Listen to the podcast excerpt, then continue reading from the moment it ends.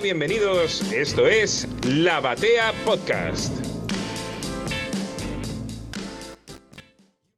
Sí, en Jujuy, en Jujuy es bastante económica la empanada. Así también tiene una ausencia de carne importante. Y claro. Estamos hablando de comida. De camélido, empané ya, esas cosas que es más común. Es rica, ¿eh? ¿Vos sos salteño, Pancho? No, Tucumán. No. Ah, tucumano. Ah, bueno, perdón. No, no, no. Uh, Bueno, Habló el si chaqueño. Santiagueño era peor. habló el chaqueño. Claro. No, lo que más me enoja es que me preguntan si soy cordobés. Y me No. insisten, ¿vos sos No, Aparte ni siquiera lo escuché hablar, pero... Reporteña la- la pregunta esa. La Sí, pica sí, Tucumán es con los santiagueños, ¿no? No, a ver, yo creo que la pica con tu- la pica Claro. folclórica, la deportiva, sí es con los, con los santiagueños, la gastada. La pica me parece por ahí más este, genuina. Yo por lo menos lo siento con los salteños. Pero Por las empanadas. No, porque para mí lo que tiene Salta es que, a ver, creo que turísticamente la que está mejor, mejor parada, la que sabió aprovechar su potencialidad turística y muy bien, y ellos están muy conscientes de eso. Entonces todo el tiempo te, te tiran en cara que Salta es una ciudad muy linda, lo cual es cierto, frente a Tucumán que urbanísticamente no es una maravilla. Pero vamos a decir todo. Pero, Sí. pero eh, la mayoría de la, la- la gente del noroeste estudia, vive y ejerce en Tucumán porque tiene cuatro universidades, como en ese sentido la más desarrollada. Entonces los todo el tiempo tirando You have, you have Orte- Ortega también. Claro.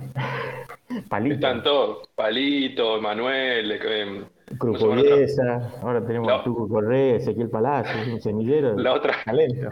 la otra piba, eh, la que se casó con Iván Noble, ¿cómo es? Este, eh, Julieta. Julieta, claro. Claro, eh, sí, todo. La saga de los Ortega. El clan entero. Y hasta Luli. Bueno, Luli, pero este es prima en realidad, ¿no? Es prima, sí, es prima. Sí, sí, no, no sé si cuenta. Pero casi, ponele. No, no, tenemos ahí un, potencial escondido. Sí, sí, sí.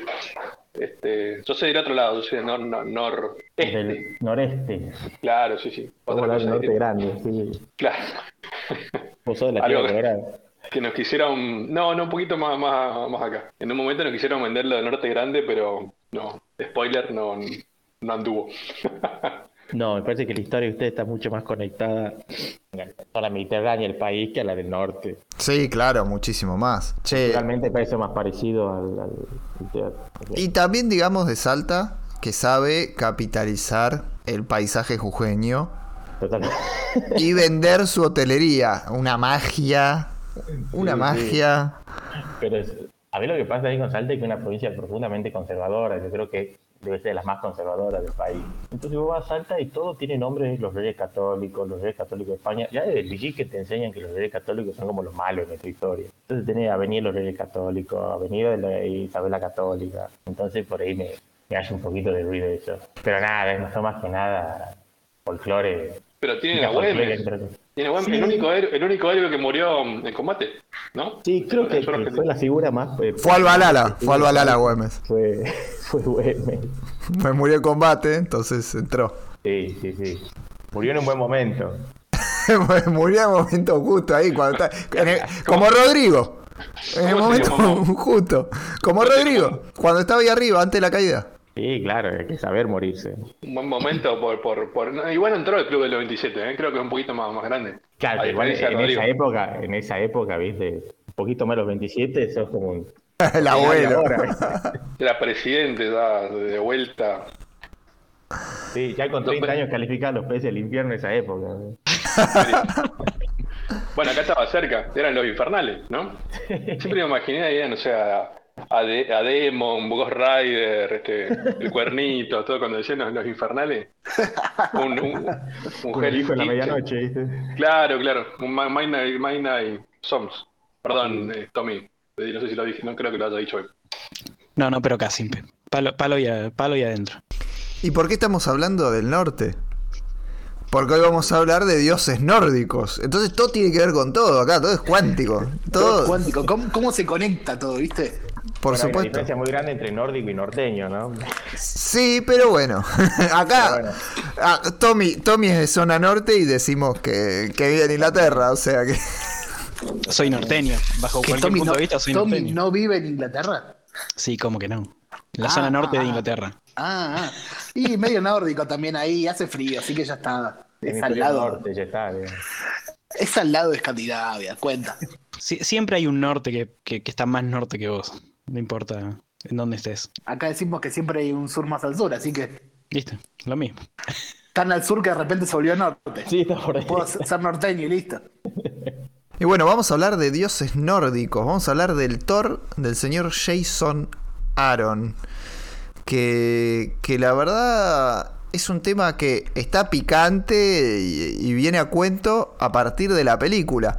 ¿Y por qué? Y me hago cargo, elegí no hablar de la película y traer este cómic o esta gran etapa de cómic a, colación, porque me parece que si alguien viene consumiendo MCU y nunca leyó nada de Thor, puede realmente entrar a, a los cómics de Thor a partir de esta etapa y vincularla perfectamente con Thor Love and Thunder, que se ha estrenado recientemente en cines. Algún comentario de la película vamos a hacer, pero más que nada para vincularlo a esta etapa. Como ya pudieron haber escuchado, tenemos una voz conocida por haber eh, participado en algún podcast de Comiqueando, hablando de este mismo personaje hace muy poco, y que es el señor Pancho Lobo. Te vuelvo, te, ahora sí te saludo.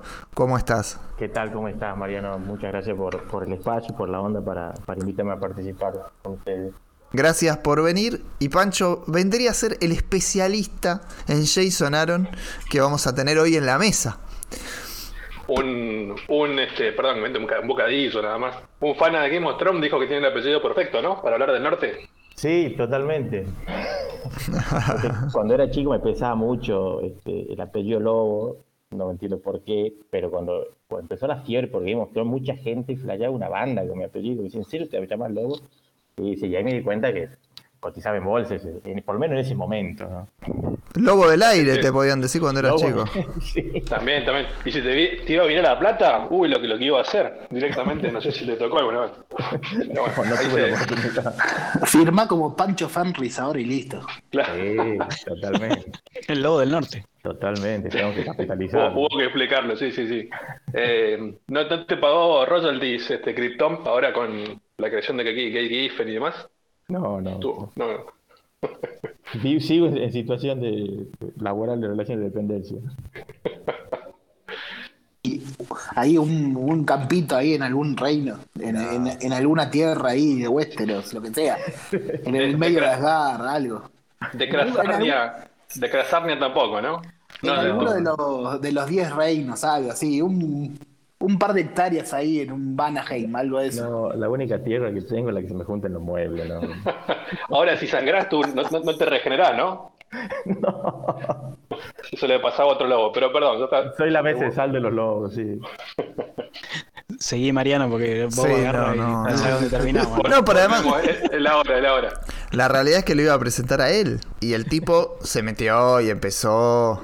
Ya sabemos cómo es. Le No suma- necesita presentación. Si los programas quedan largos, echen la culpa a él. Que eh, hoy será nuestra mesa quien va a, a tener el rol de especialista en Thor, básicamente. Si, Algo- si, esperá, si Diego es un eh, obertólogo, ¿cómo podemos llamarlo a él? ¿Un torólogo? ¿Agardólogo? ¿Qué, qué sería? Y un, lindo. un tor, torólogo sería como un proctólogo prácticamente. Sí, estaba pensando en ortólogo también, pero no, no suena tan bien. No suena muy bien traducido, pero bueno, alguien. Eso es cuántico, ¿eh? Ortólogo. Acá traigo una. Es en, una es en espiral, es en espiral, no sé si.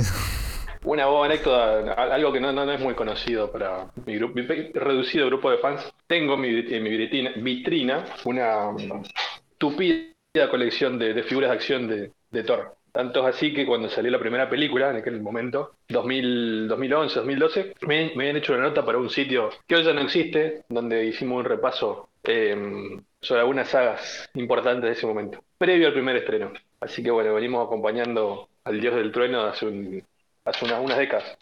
Gritando de la hora cero. Sí, sí, claro. Y van a estar también hoy y en este y en esta mesa, como siempre, el, el niño especialista en, en todo lo que es Marvel, este señor Tommy Favero, o Lord Tommy Favero. Eh, Sir, eh, acá le decimos nosotros. Eh, Ah, ¿no eh, tenés título? No, no, no, todavía no. Lo ganaste en batalla, sir. Eh, o sea, te, te pusieron la espadita, al- te pegaron la espadita hombro a hombro. Eh, lo tengo como la película de, eso. De corazón de caballero, viste que lo afanaba medio el título, como que sí, sí, soy, soy este y no nada que ver, bueno. Che, a- así lo Igual tengo. los títulos se compran, hay que pagarlos. Así que podemos Sí. hacer una vaquita para el título de Tommy. Sí, sí, si no te lo regalan, sí. Eh, estaba pensando en hacer esa Sí, que compraste un. Zulemita un- lo compró, por ejemplo. Claro, puedes casarte, si no, puedes casarte con alguna princesa.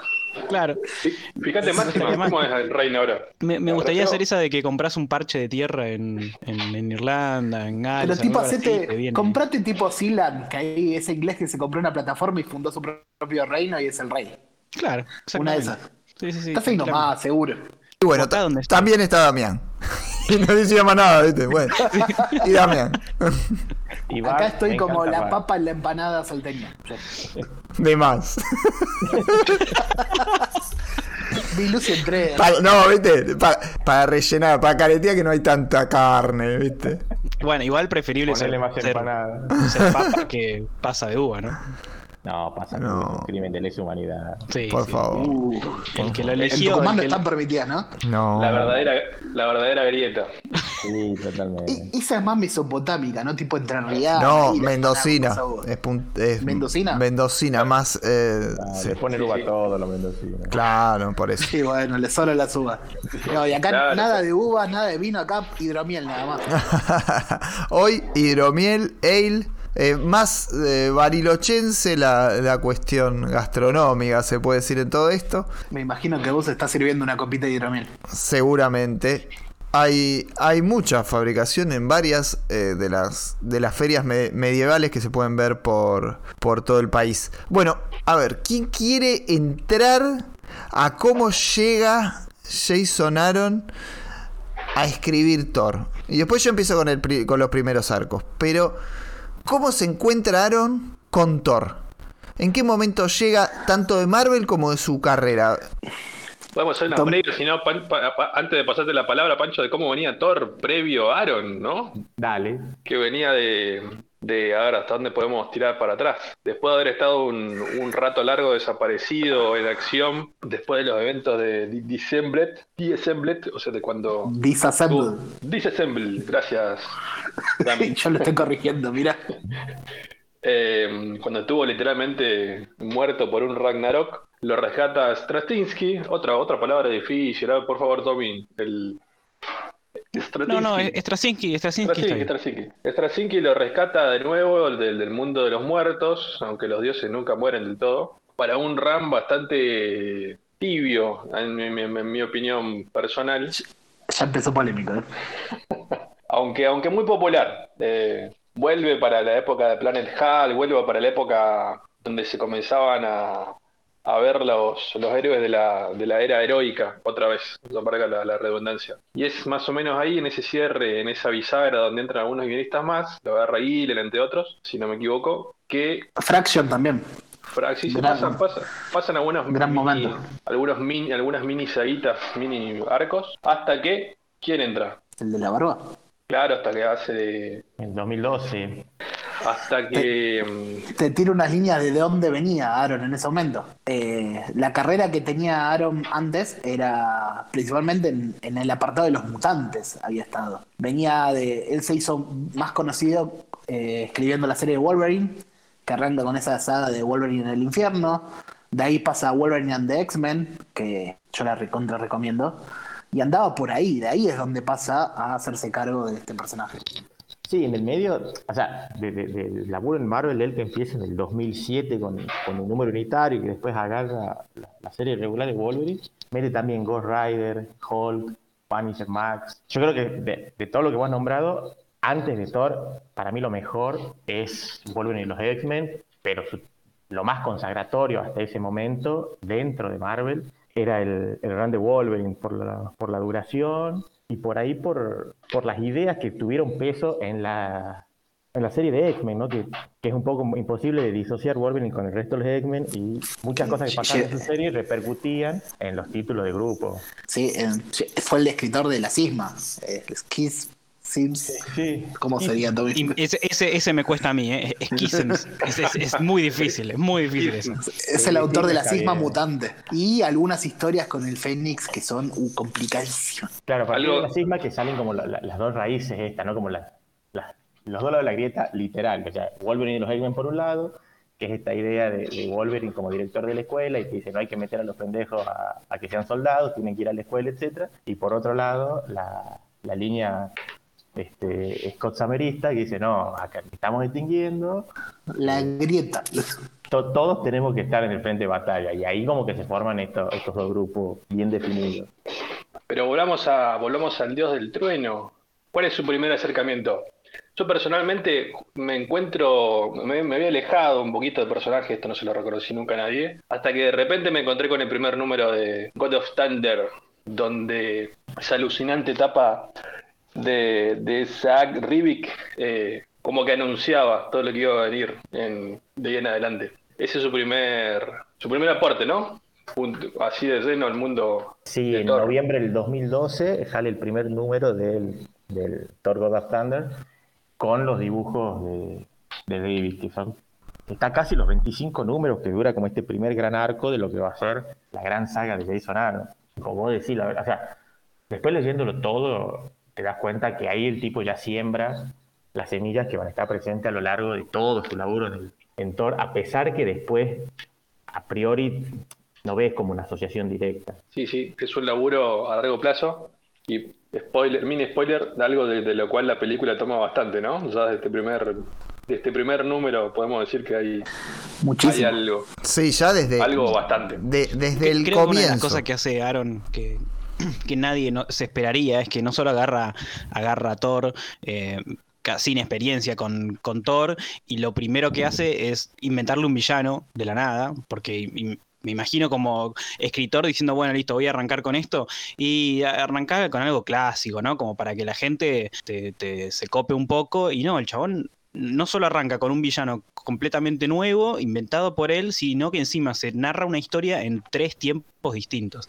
Que no solo es algo que, que arranca en esto, sino que a lo largo de todos los runs que hace siempre va a estar jugando con esos idas y vueltas entre pasado, presente y futuro, entre estos tres Thors eh, principales y, distintos entre sí, y, se la juega porque no, no era la, primera opción para hacer una, una serie así nueva. Y trastoca un poco eso, porque muchos escritores lo que hacen es ir de menor a mayor en su primer arco. Acá hace al revés, va de mayor a, empieza desde, desde bien alto y no, no baja. Vamos a, contar un poco de qué, de qué viene o cómo se organiza. Como bien dijo Pancho, hay unos primeros 25 números que conforman la primera serie, porque en esta época Marvel era un, un reboot tras reboot y eventos cruzando cada una de las series.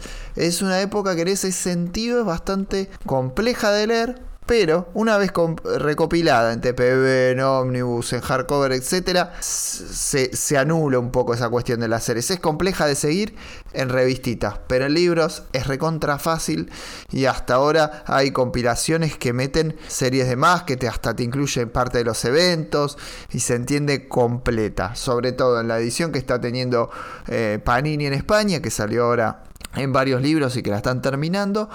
En su momento salió en OVNI y también en Estados Unidos está teniendo tratamiento de ómnibus a esta altura. ¿Y cómo empieza? Con un título que es El carnicero de los dioses y que es eh, con un arco y que sigue con eh, la bomba de God Bomb, la bomba no, no lo sé en, en castellano cómo es, y que tratan sobre la introducción de un nuevo villano que es muy interesante, que es Gore y que tendrá ya reflejo en la película, que es un, un asesino de dioses, un tipo que se, se hace de una espada.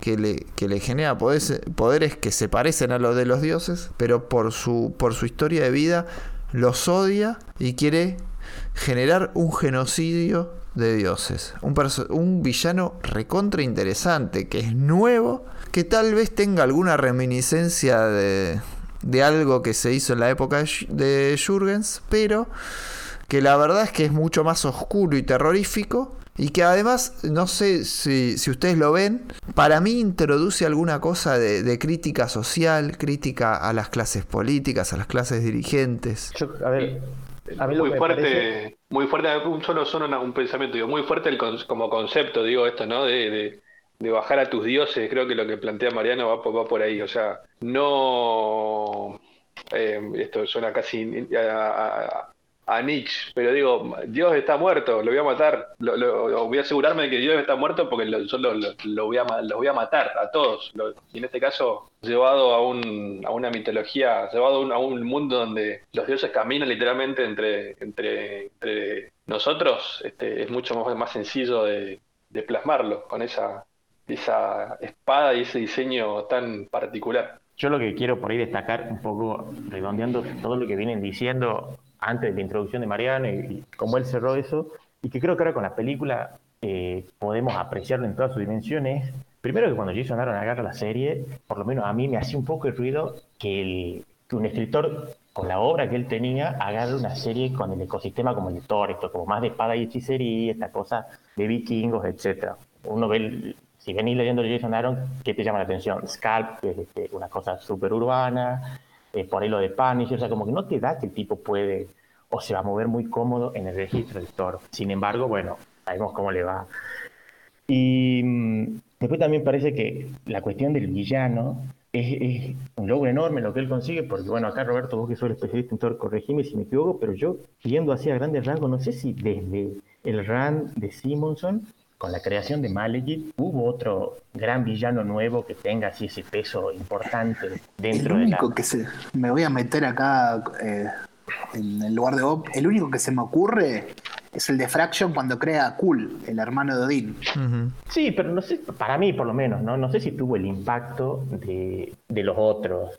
Eh, y después la cuestión de esto que, volviendo al, al laburo de Jason Aaron, como él, en un registro nuevo, que después cuando vemos su obra en Conan, esto para otro podcast, pero digo, vemos su obra en Conan, él ya tenía un, bagaje en lo que es el padre de hechicería, pero digo, con un registro nuevo para él, crea un villano que lo termina convirtiendo en muy poco tiempo en un clásico, por lo menos dentro del universo de Thor, y ahora con la película, que muy apoyado en la, en la actuación de, Christian Bale y qué sé yo, me parece que eh, fue de 0 a 100 en muy poco tiempo, ¿no? Esto de ser un clásico de la noche a la mañana no me parece un, logro menor. Y también una cosa que está acá Mariano, que ayudó mucho para mí en, el impacto que tuvo Gore, es el, origen del, villano, las motivaciones. Es un tipo que cuando vos conoces su historia, y un poco que le das la razón. Dices, capaz, bueno, no sé si andaría pasando a cuchillo a, a cuanto panteón se me cruza, pero un poco que lo entendés, que le querés dar un abrazo, le decís, che, hablemos, ¿qué te está pasando? Eh, Estamos, salvando la diferencia, sí, sí, salvando la, la grande diferencia, es más o menos el que se vayan todos. Bueno, estamos en una época de justificación de villanos y después es esto a lo que yo me quería referir. Es un poco el que se vayan todos, un que se vayan todos, que bueno, por ahí no, no es el contexto. Pero acá la, solución es matar, no es eh, volverse ateo y punto, ¿no? De última. Claro, que se vayan todos, pero eh, con un tinte más de, la toma de la Bastilla, digamos. yo, yo lo saco. se vayan todos a la guillotina. Pero capaz más profundo todavía. No solo, piensen que es la primera vez que la revista, eh, la serie de Thor tiene la palabra Dios, la palabra God en el título sí. y arranca queriendo matar a todos los dioses. Es tremendo en ese sentido. es, es un poco más nichiano y, y también lo que tenés es la cuestión, y acá sí cabe, cabe mencionarlo, que por ahí desde una educación judeocristiana, de tener un solo Dios, hay otro, otra comprensión de lo que es un panteón y, está ordenado de otra forma en las creencias. O sea, la mayor parte de, de Occidente y parte de Oriente también es este, monoteísta. Y hay otro juego con los dioses en, esas mitologías son más falibles, se parecen más a nosotros, mucho más que el dios que el dios cristiano, por supuesto. Entonces, desde ese punto de vista me parece más fácil de criticar en lo que es la historia y es más más complejo de comprender para nosotros cuál es el rol de un dios y por eso nos podemos identificar en algún punto con este villano. Pero ¿qué pasa después? Cuando haces el traslado a que parece un, dirigente político, porque en algún punto les hace las mismas críticas que parte de la sociedad a, la dirigencia política, esa parte de la sociedad que está podrida, que se acerca a la antipolítica, que dice la política no sirve para nada, que no la entiende como transformadora y la termina justificando. Y hay un par de movimientos. Y a mí me parece parece que es una época donde culturalmente se repite mucho esto de justificar un genocidio, justificar un regicidio, justificar... Me parece que tiene mucho que ver con una época donde los villanos empiezan a, a volverse más tridimensionales y como esto, te podés llegar a terminar poniendo al lado del villano en forma hasta peligrosa que termina con una tomita de Capitolio, ¿no? Igual Claro. eso que decís de la identificación mariano también pasa es que Aaron, a estos dioses modernos que de, de todo, de todo este contexto, les da un par de atributos que son más parecidos a lo de las religiones monoteístas de, de- de la actualidad. Le da cosas parecidas a los dioses islámicos, cristianos, judíos, a, a este mismo dios que es similar entre todas las religiones, tiene un poco de todo eso. Más adelante lo va a remarcar más en otras sagas. Quizás no tanto sí, en es- esta, pero más adelante es- sí. Es algo con lo que Gaiman había jugado tanto en su novela American Gods como en, eh, bueno, como en Sandman. Eh, me parece que acá lo llevan un poco más allá y, bueno, también lo había hecho, no sé, Pérez en mu- mucho, mucho menos eh, vuelo, ¿no? En, en Wonder Woman con los otros dioses griegos y demás.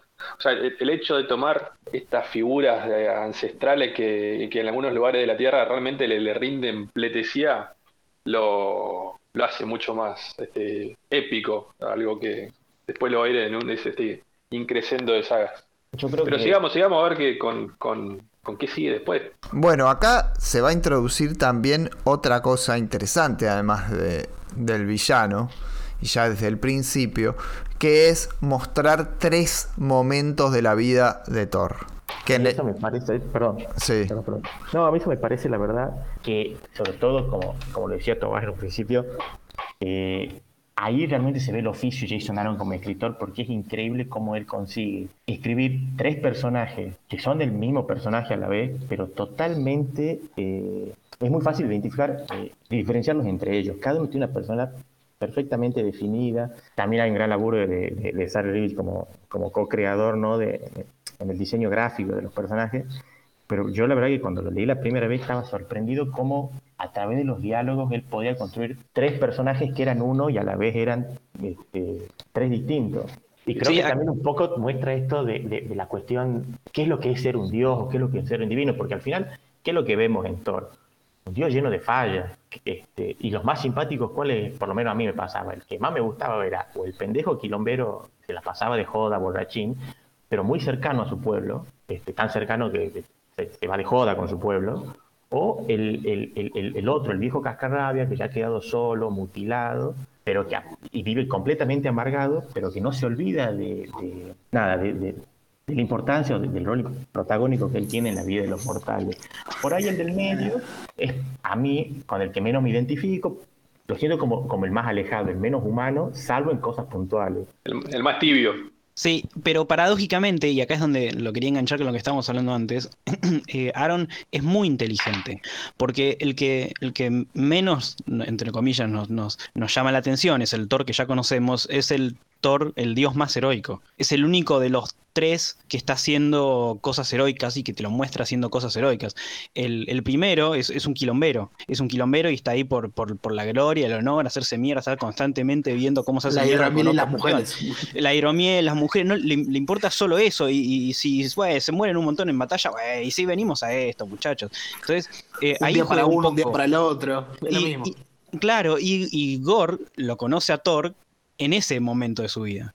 Y, y es fantástico porque el- el- la queja de Gore con los dioses eh, acá está representado en Thor. Porque justamente ese Thor que no le importa nada más, no le importa salvar vidas, no le importa eh, ayudar a los demás. No, no, él solo le importa el, el, eh, ser Dios y hacerse mierda con otros. Nada más que eso. El, Thor que nosotros conocemos, el, Thor de- del Thor Avenger, Avengers. ese es el dios que, que en medio, eh, que por eso es el, el personaje principal de la serie, porque ese es el que le pone el, el punto final a, a, a Gore y le, le demuestra que, bueno, no todos los dioses son como él ve a los otros dioses. Que, que incluso eh, metiendo la película, la película lo hace, me parece que un poco mejor. Este, este, con el, contando el origen de Gore, eh, y, eso, y va un poquito más allá, porque él sí conoce a sus dioses y los ve que se desilusiona con lo que ve. Acá se desilusiona porque Thor le reconfirma lo que él cree, que ya está, es- es- no, no le importa nada, no, no son dioses en realidad, son, son gente con poder. Eso reafirma mucho el refrán de nunca conozcas a tu ídolo, déjalo ahí siempre, que sean ídolos y nada más. Porque Sí. a fin de cuentas son personas normales y si los conoces te vas a dar cuenta que tienen la misma falla que, que vos, probablemente, o quizás, quizás más. Y aplica, los, un dios. Por ahí lo interesante de- del dios del Thor contemporáneo, el Thor Avenger, este, es eso que él tiene conciencia de lo cabeza que era cuando era pendejo y cómo trata, me parece a mí, de, este, de forma genuina, porque tiene un interés genuino en, en Midgar en este caso, de no, de, de- de no volverse o de, alejarse de ese lugar de inmadurez este, violenta que tenía. Por eso, a ver, que el, el Ore digno y puede levantar el martillo, cosa que su versión joven no puede y vive frustrado por eso y que no encuentra qué es la dignidad. Que también me parece que va a ser un, un hilo conductor a través de todo el run de, de Jason Aaron, ¿no? El tema de qué es ser digno o qué, qué te califica como digno. Creo que es el número dos, el, el primer arco de, de God of Thunder, que es muy propio de Jason Aaron, ese, que, que mete al personaje principal en situaciones cotidianas, que no está peleando contra Galactus, nada por el estilo, está ayudando. Sí, un día en la vida de Thor en la Tierra y que va a visitar un preso que está por ser condenado a muerte, va a un convento donde las monjitas obviamente se prenden fuego, eh, haciendo las cosas por ahí menos épicas, menos divinas, pero con un impacto real, a diferencia de esos dioses que están en los grandes panteones, que es un poco lo que, lo que Gore deprecia. Sí, ese es el número justo del que decís, el 12, que también tiene otro agregado, ese número, que es donde introduce a Ross Solomon, otro personaje secundario, creación de él. Y a Jane Foster, eh, el, el, de Jane. Foster. Hay una frase muy buena que dice Jane Foster cuando él se entera que está enferma, que dice, eh, no quiero pociones mágicas, no quiero dragones, eh, esto es un tema humano y yo lo voy a tratar como humano. Es un- una enrostrada de nada, de, porque por ahí el aspecto divino no, no es la solución a las cosas. Ese es genial como esa introducción tanto de Ross y sobre todo de Jane queda al pasar, porque Jane era un personaje que estaba medio olvidado en lo de las sagas anteriores, como los autores anteriores. Era un secundario que habían dejado muy atrás. Y acá lo ponen un, un número que, como decís, Pancho, es eh, un número de situación cotidiana. Puede ser una escena más. Podés seguir leyendo y eso te lo olvidás, porque no contribuye en ese momento a la saga principal. Claro, es un diálogo simpático entre ellos, ¿viste? Pero un reencuentro Son entre dos, ellos, tres pero- páginas nada más, algo así. Y después Gran. cobra el peso que, bueno, ya sabemos, ¿no? Sí, gran, gran oficio. A mí me sorprende de, de todo esto, como algo que, bueno, Bern o Giffen, algunos hacían con este juego clásico de, de jugar con las dos, pun- dos puntas distintas del tiempo. Aaron redobla la apuesta y le pone Tres. tres líneas de, de- de tiempo, sin mezclarlas y bueno, y manejando las tres en una sintonía increíble, como bien ya dijeron. Sí, Me encanta- incluso dijimos, dijimos, pará, llegamos al número 12 y el número 12 Gore ya terminó.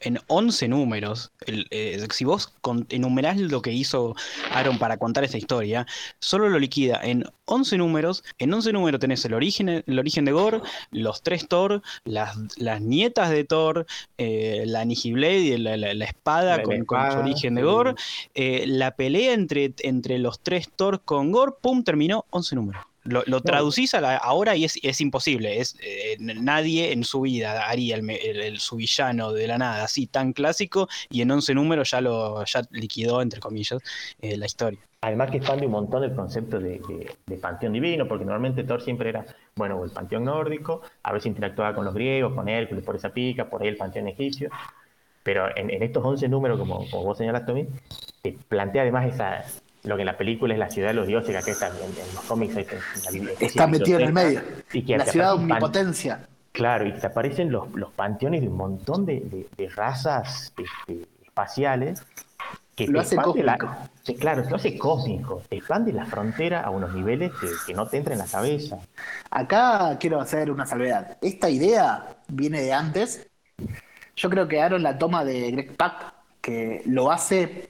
No sé si se acuerdan de cuando fue la saga Secret Invasion, Eh, sí, que estaban los dioses de, de los Skrull y todos esos que arma el, el equipo de panteones para ir a luchar contra los dioses de los, los dioses de los Skrull. Sí. Yo creo que Ahí además- una- esa expansión al espacio es genial. Yo creo que además Jason Aaron tiene, eh, le- él como autor, le, le interesa mucho el tema del politeísmo. Eh, en, en- en su run en, en Ghost Rider aparece un momento, capaz que no es directamente un panteón divino, pero aparece esta idea de que cada cultura tiene su Ghost Rider y que es una representación tanto estética como, como el- el- la persona que en este caso pues, este, está encarnado el espíritu de la venganza, que tiene que ver con la cultura que, a la cual pertenece. Entonces está el Ghost Rider vudú, el Ghost Rider persa, el Ghost Rider chino. y de, nuevo esta idea ¿no? de, de- de expandir el, el panteón, eh, esta cuestión de politeísmo, aparece, aparece en estos primeros 11 números. Y con, con el final de Gore, con, con Gore ya eh, pseudo derrotado, ya lo dije antes, se, terminan juntando los tres, los tres Thors que, que- que estábamos viendo sus historias separadas, eh, los tres muy, muy sus historias relacionadas con, con Gore, eh, los terminan juntando, ahí, ahí es donde Rich la, la- rompe, porque él y, y, y el colorista, hacen un laburo que, que la verdad que eh, en papel, en digital, en cualquier lado, lo- te lo quedas mirando y decís, no, no puede ser. Eh, algunos se quejan de las caras de Rivich, pero eh, a mí no Pero me acá no, acostumbré. eh. Este Acá, es el acá es mejor otro. laburo de Rich de Sí. todos Sí, sí. sus pasos Marvel. Acá no sucede ese problema que se puede observar con las caras, por ejemplo, en Eternals. Acá realmente lo logra. Sin embargo, la historia de origen de Gore, contada no por Rivich, sino por el lápiz de Batch Guys, es alucinante. Yo creo que los dibujantes Filin en esta etapa de Jason Aaron, a partir de este momento y en adelante, van a tener siempre muy, muy buenos desempeños. Mejor que los fijos que la rompen totalmente, pero los que hacen feeling vienen a contar algo. Muchas veces, viste que los que completan, uno dice, bueno, este, este episodio que de X serie, ¿no? Que está dibujado por uno que no es el titular, es feeling, es de relleno, para decirlo en castellano. En este caso no ocurre. Los que vienen de suplentes juegan los partidos importantes para la historia y eso me parece que es una, car- una característica que nos va a acompañar durante toda la serie. Sí, la, la edición, la edición en, en todo, el, todo el run de, de, de Aaron, no solo en esta serie, en las demás, se caracteriza por eso. Está muy bien pensada y hay, hay números donde, donde son historias que parecen que no tienen nada que ver y están hechas para que el dibujante principal tenga tiempo y no, aportan, aportan muchísimo y con dibujantes que parecen que están seleccionados específicamente para eh, dibujar esto. No es que agarran del montoncito, che, a ver quién no tiene trabajo, bueno, vos, eh, dale, ven y entra. No, no, está, está muy, muy bien. Y Lo que me gustaría decir para cerrar un poco el, este primer arco, claro. Sí, que eh, quiero reincidir en, en la importancia de- del dibujo y del color, porque como bien decían, no, no, no es casual que esté pa- eh, Sarah en esta primera parte, tiene esa formación claramente de los maestros renacentistas en lo que es la, la construcción de las anatomías. Entonces, eh, que por un lado el dibujo de lo anatómico le da eh, ese aspecto divino a las imágenes, ¿no? a las composiciones. Eh, Hay, páginas que decir, no sé, está mirando una página de Toro, la Capilla Sistina, por, el despliegue, por el color. Y por otro lado, está como toda la atención, o la gran parte de la atención, a mi entender, puesta sobre la figura, y los fondos no están tan laburados. Y esto parece que hace a propósito, porque me parece que la, atención la tiene todo el tiempo lo- los personajes, mientras que lo de atrás esto es como esos paisajes alienígenas, fríos, muy, muy este, enfatizó por el color. La paleta de colores es predominantemente fría, que me parece que ayuda ¿no? a, a distanciar de lo psicológico el, la- el contacto con los personajes, para que vos lo sientas como todavía estos que son divinos, lejos de la humanidad. Sí. Eh, recor- recordemos ahí un, un bocadito que Rivik ya había probado, se había probado con, con el mundo de Thor, con aquella miniserie de Loki, Claro. eh, Hermanos de Sangre, Ah, sí. que fue en el 2000, 2003, 2004 más o menos, unos años antes. Ahí creo que había demostrado todo esto. eh, no recuerdo quién lo entintó, pero, pero ya había dado cátedra de que podía ponerse al hombro a Asgard y todo, todo lo que implicaba. Y la verdad que mí s- te le podemos discutir el tema de las caras, o lo que quiera, pero es una discusión muy pequeña. Sí, hace- es, es un monstruo, es un monstruo. A mí se me hace que eso que marca, eso que marcás, eh, Pancho, de, de los fondos, eh, que no tienen mucho detalle muchas veces, es muy a propósito en estos dibujos de Rivich. Está, bu- busca ese efecto que vos mencionás, que en, en sus Eternals no pasa de la misma manera. Acá los ahí los fondos se notan descuidados, se notan hechos muy- mucho más rápido, más simplificados, no porque lo pide la historia, sino porque eh, no los quiso hacer, no le salieron, no tuvo tiempo, no sé. En, No, y- en este Thor, no, es- está buscando eso a propósito. Sí, sí, pienso, pienso igual que vos. Y me parece que a, a la historia en general, a esta, el primer arco y a todo el run de Jason Aaron, le hace muy bien el, el cuidado que le dan a, los dibujantes, los tiempos que le dan, porque hoy es una rareza, pero que un tipo te dibuje casi 25 números, después, no, ahora de memoria no me acuerdo cuántos números te dibuja eh, Lauterman, después Mike del Mundo, o sea, que cada gran arco del Gran Thor tenga su identidad eh, gráfica ayuda un montón a, a construir ¿no? todo este, esta locomotor, este tren, donde cada vagón forma parte de una sola unidad, pero que a su vez, digamos, tiene su propia identidad, pero que forma parte de un todo. Y lo que decía Mariano, o sea, los suplentes que, que, que pela Jason Aaron en su run son increíbles, la Pastora, Simon Beasley. La verdad que con ese suplente es un lujo, ¿no? Tener como objetivo para pelear tres campeonatos. Fraser Irving, Fraser Irving. sí. Lo han cuidado un Ron. Darney. Por ahí Ron Ron Garney parece el más flojo. Decirle, bueno, che, el, el, el flojo Y es es Ron Garney, güey. Ah, y ya, ya entramos, ¿no?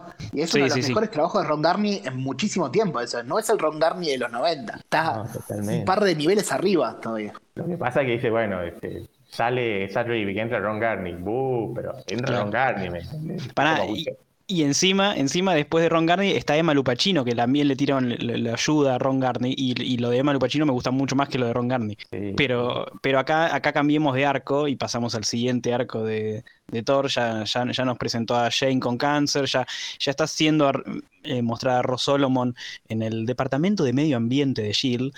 eh, pensando ya futuro lo que va a mostrar. Sí, sí, sí, sí. eh, aparte con una mezcla de, de Greenpeace con, con Bond, porque está ella sola con su auto volador y se mete abajo del Ojo, igual que en este segundo arco no, no es que le da tanta bola a eso, ¿eh? no, no, no, por eso es todo a futuro. Es todo a futuro porque el siguiente, el, el siguiente arco ya arranca con, con Malekith.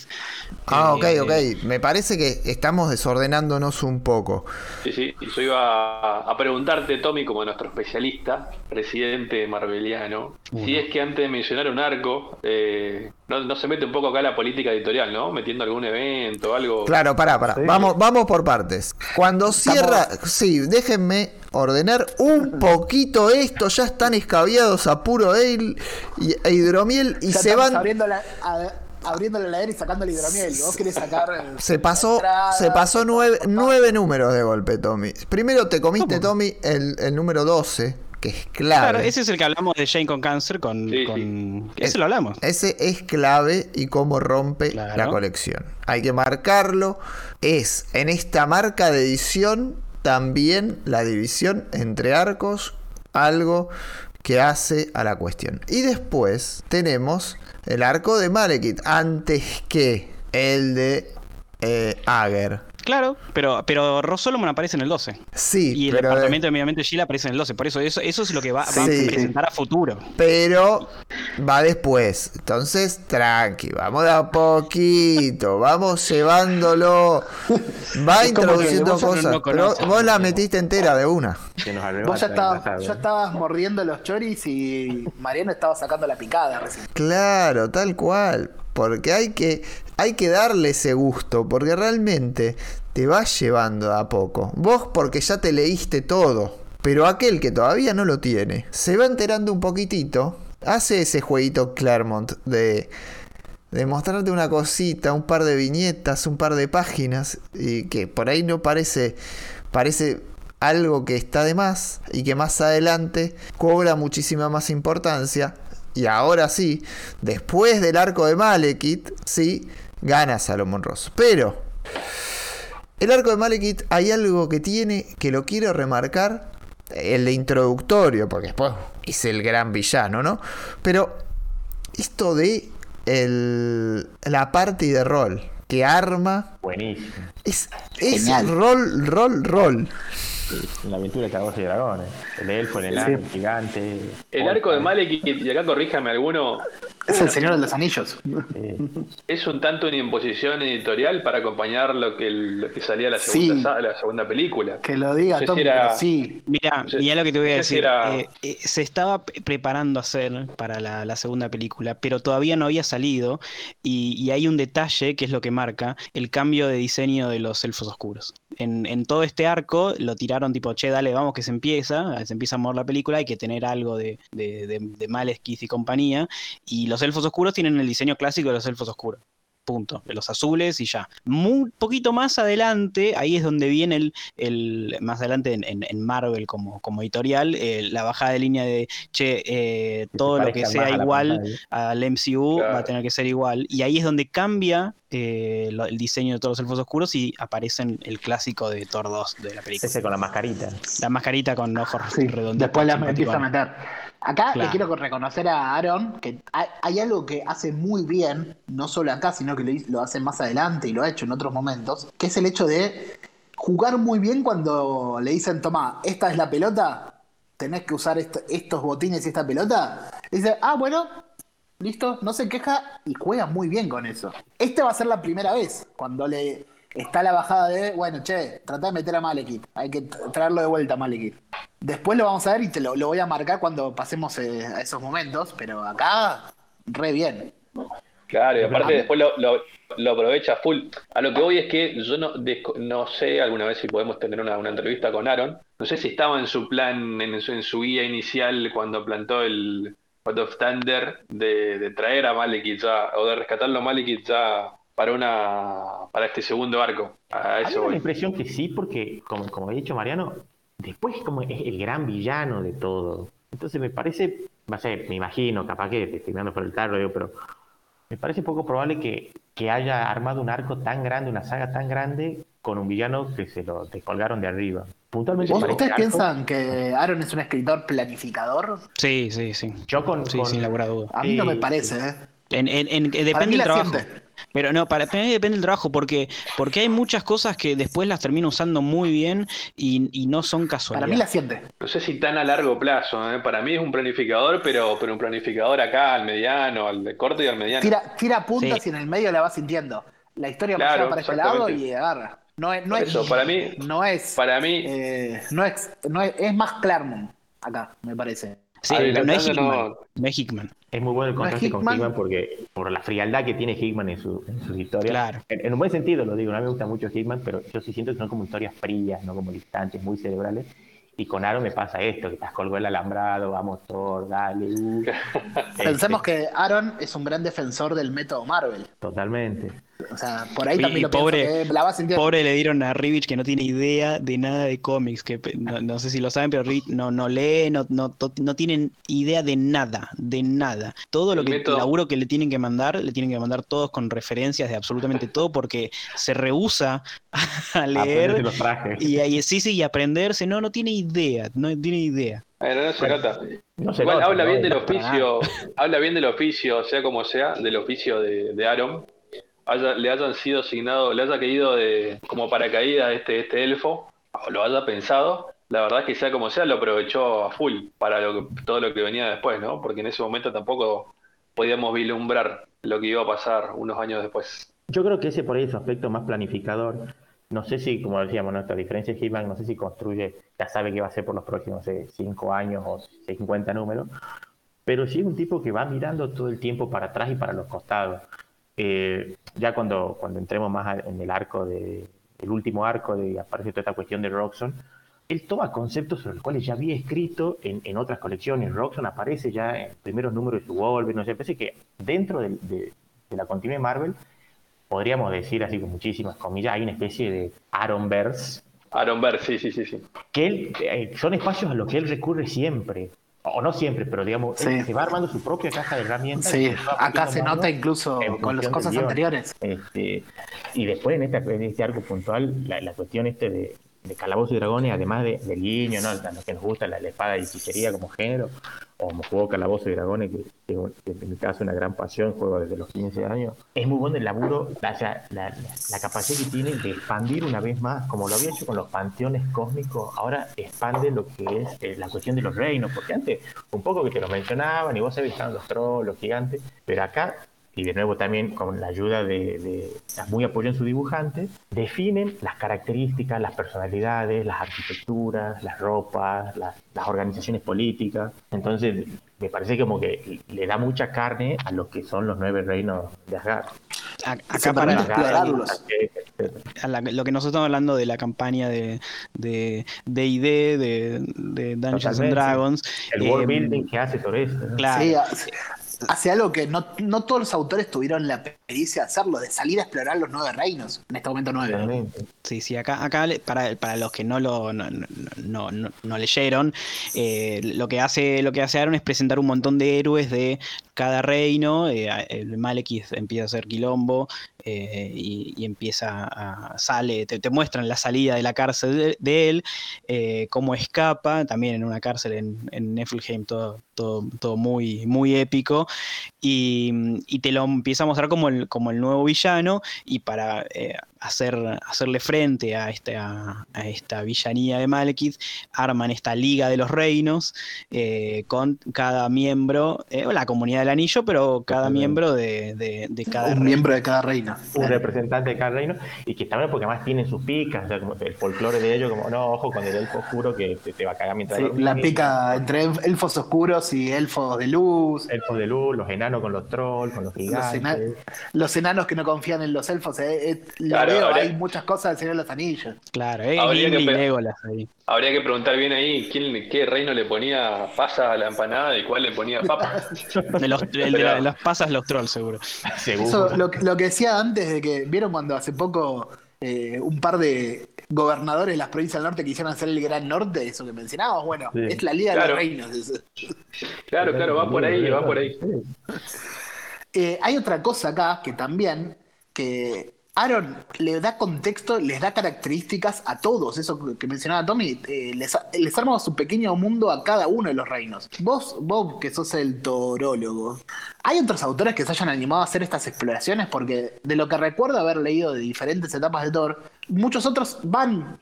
Más que a, a otros reinos, van a algunos personajes de los otros reinos. Como que cada, Claro. cada reino tiene algún personaje característico que los han tomado, pero ir a explorarlos no me acuerdo mucho. hasta, donde recuerdo, hasta donde recuerdo, quizás si vas mucho más atrás, Aaron es el primero que, que juega con todo eso, que se mete de lleno a, a darle una personalidad, un, un- un héroe, un- una identidad potente y dedicarle páginas y páginas a que vos Sí, puedas y que las historias transcurran en esos reinos y no sea siempre lo mismo. No, Claro. incluso que se articulen entre ellos, porque eh, antes como que estaban, te los mencionaban, pero medio como que cada reino estaba en la suya, salvo quizás por, no sé, alguna invasión de gigantes, la típica.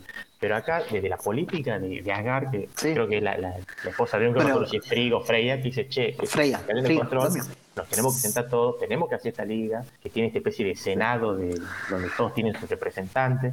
O sea, también hay una construcción de cómo es la política eh, es que, sobre y la historia arranca. Y la historia arranca porque los elfos oscuros invaden el reino de los elfos de luz. Eh, los Svartalfheim invade Alfheim. Que eso, antes todas las historias eran esos reinos en relación a Asgard. No había relaciones entre ellos, como decís. Sí, sí. Y acá, y acá hay otra cosa que hace muy inteligente, muy inteligente Aaron, es que Malekith no se transforma en un, en el típico villano. O sea, sí es un típico villano en que es malo, en que todo lo que hace no tiene para nosotros una explicación lógica. Y la vuelta de tuerca eh, para, para el final de este arquito, para ir avanzando un poco, porque nos quedamos en esto, eh, es, es mostrar que los planes de, de Malekith terminan dando resultado gracias al mismo Thor. Tipo que todo lo que, lo que hizo Thor para evitar que Malekith ganara eh, era lo que Malekith contaba que hiciera y, y termina ganando gracias a Thor. Entonces hasta la corre a Thor del típico héroe que a golpe solucionó todo y ganó. Ese es le- el gran logro. Es una historia donde Thor pierde. No, el villano vence en este arco. Sí, y que además, si lo hubiera hablando- dejado, si no, lo podría haber dejado en termina y listo. A mí, incluso cuando seguís leyendo, me da la sensación de que todo este segundo arco de Aaron podría ser un arco intermedio, que no tuviera consecuencias, excepto porque hace, lo hace ganar a Malekith. Sí, yo creo que, que además viniendo de lo que es el arco previo, que tiene esa contundencia tan grande, como vos decís, este arco tranquilamente podría ser un paréntesis, eh, porque además hasta el tono es mucho más light. eh, pero bueno, después vemos que acá planta lo que va a ser eh, su gran cosecha con, con la Guerra de los Reinos. Claro, acá, te, acá de vuelta en ese momento no sabías que estaba leyendo algo que, que, que después iba a reutilizar unos años de, de vuelta, de- después. No teníamos esa, esa visión vos- en ese momento. Eh, Pancho Fen- Fenrir, Fenris, eh, vos que que manejabas de idea y todo eso. Es como que empezaste una campaña y terminaste siguiéndola durante 10 años, ¿no? Claro, eh, para mí era eso, digamos, o sea, para mí era como un- un- una aventura corta, ¿viste? Cuando nos juntaba todos los jugadores a la mesa y dice, bueno, hacemos una cosita corta por fin de semana y se termina convirtiendo en una campaña de 15 años. Y Algo que dura un par de horas, que mañana hay que despertarse temprano, no. Toda Sí. la noche, durante semanas. durante años. Y como decía, este, Tomás, la cuestión, y, y manteniendo los términos de calabozo, la cuestión del villano está muy bien construido porque normalmente Malik siempre esta onda caótico maligno, ¿no? Hablando de alineamiento y de ideas. Pero acá te demuestra que sí, es un zafado que caga propio y ajeno, sin ningún escrúpulo, pero no es porque sí, porque está loquito. El tipo realmente tiene un plan de ajedrecista del mal, que a prueba de bala, y que normalmente lo que sucede en las grandes historias clásicas de espada y hechicería, donde los buenos son muy buenos y los malos son muy malos, aquel malo le, le gana al bueno y deja el escenario servido para lo que él venía preparando, que después se desarrolla ¿no? en, el- con los arcos posteriores. Y es un Malekith muchísimo mejor que el de Dark World, que el de, de- el noveno doctor. Sí, que el, sí. el noveno doctor juez es- Ojalá hubieran hecho un villano así. Es súper genérico y podría ser un, un elfo oscuro, podría ser un extraterrestre. O sea, eh, el Malekith de las películas podría ser cualquier cosa porque a la vez es nada. Bueno, bueno, de esa una- película, de esa película no hablamos, no, no Sí, sí, sí, no, no hablamos. Seguramente pensaron, agarremos un villano genérico de Thor. ¿Qué tenemos? Malekith. Ah, bueno, sí, eso nunca se hizo nada interesante con este personaje. Es que no- no se, no se había hecho porque estaba saliendo recién en, en el momento lo de, lo de, lo de Aaron. Por eso no Qué había. difícil debe ser ahora para, el- para los productores del MCU decir, che, ¿cómo sacamos a flote? Mirá el material que tenemos para hacer con Claro. Malekith. Si hacemos la, como- la guerra de los reinos, ídolos, sí, pero no tenemos a. Bueno, y no tenemos un par de reinos, los hicimos mierda. Sí, sí, sí. Son Bueno, como eh. Newell's cuando lo ven jugar a Messi después. Mirá la que dejamos ir. El técnico de las inferiores de River que no lo, no lo aceptó por El que no petición, le- eso. Que no le pagó el tratamiento, claro. Ese mismo. Y ahora sí, le vamos a darle gusto a Tommy. Viene el primer arco donde se involucra al villano que es Roxxon. Y otra vez el... para, para, ahora te cago y te freno yo, Tomás. ¿Querés meter el filín? Quiero meter el filín, sí, sí, sí. Acá está el número 18, el, el- el número 17 termina con, con Malekith siendo rey. El número 18 es un filín, pero con un filín con Das Past, que tipo, Tremendo. número con Das Pastoras que dibujó los- la, la casta de los metabarones con Jorodowski, que, que tiene un, un laburo tremendo y, y, una, una historia súper, súper cortita de, del joven Thor, como si, como si nos hubiéramos olvidado de que, de que estaba ese personaje. eh, es una, una- un flashback de una historia de Thor joven, todo quilombero, con, con un dragón, que está buenísimo. Profundamente conmovedora la historia, además. Sí, sí, sí. O- otra de esas que, que Thor gana, pero no gana y, y te sientes mal. Sí. No es una aventura simple. No, y, y todo, desde el principio, digo, tres cuartas partes de la historia es todo risa, chiste, así, aventura cabeza.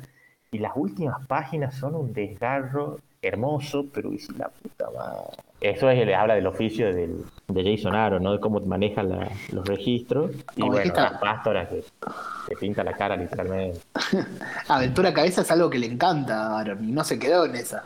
No, no, no, pero eso es lo que yo admiro, cómo pasa de, de un registro bien cabeza a unas cosas sensibles, intimistas. Este, me parece que es, es una habilidad que, que no cualquiera se maneja.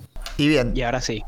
El, ese es el número 18 de la serie y el último arco, hasta que terminan estos primeros 25 números, los va a ocupar los últimos días de Midgard, donde se mete la cuestión ambiental, el poder económico y una nueva... Verdadero poder, sí. Claro, el verdadero poder. Y una criatura mitológica en el medio. Otra más. Y la verdad es que está muy bueno. A mí acá me gusta un poquito menos el dibujo. Me parece que pierde un poco de fuerza en relación a los primeros dos arcos. Pero bueno, es, es un detalle en algún punto. Este. Y construye hacia adelante un montón. Y otra historia en la que parece tener una victoria agridulce. O por lo menos para mí.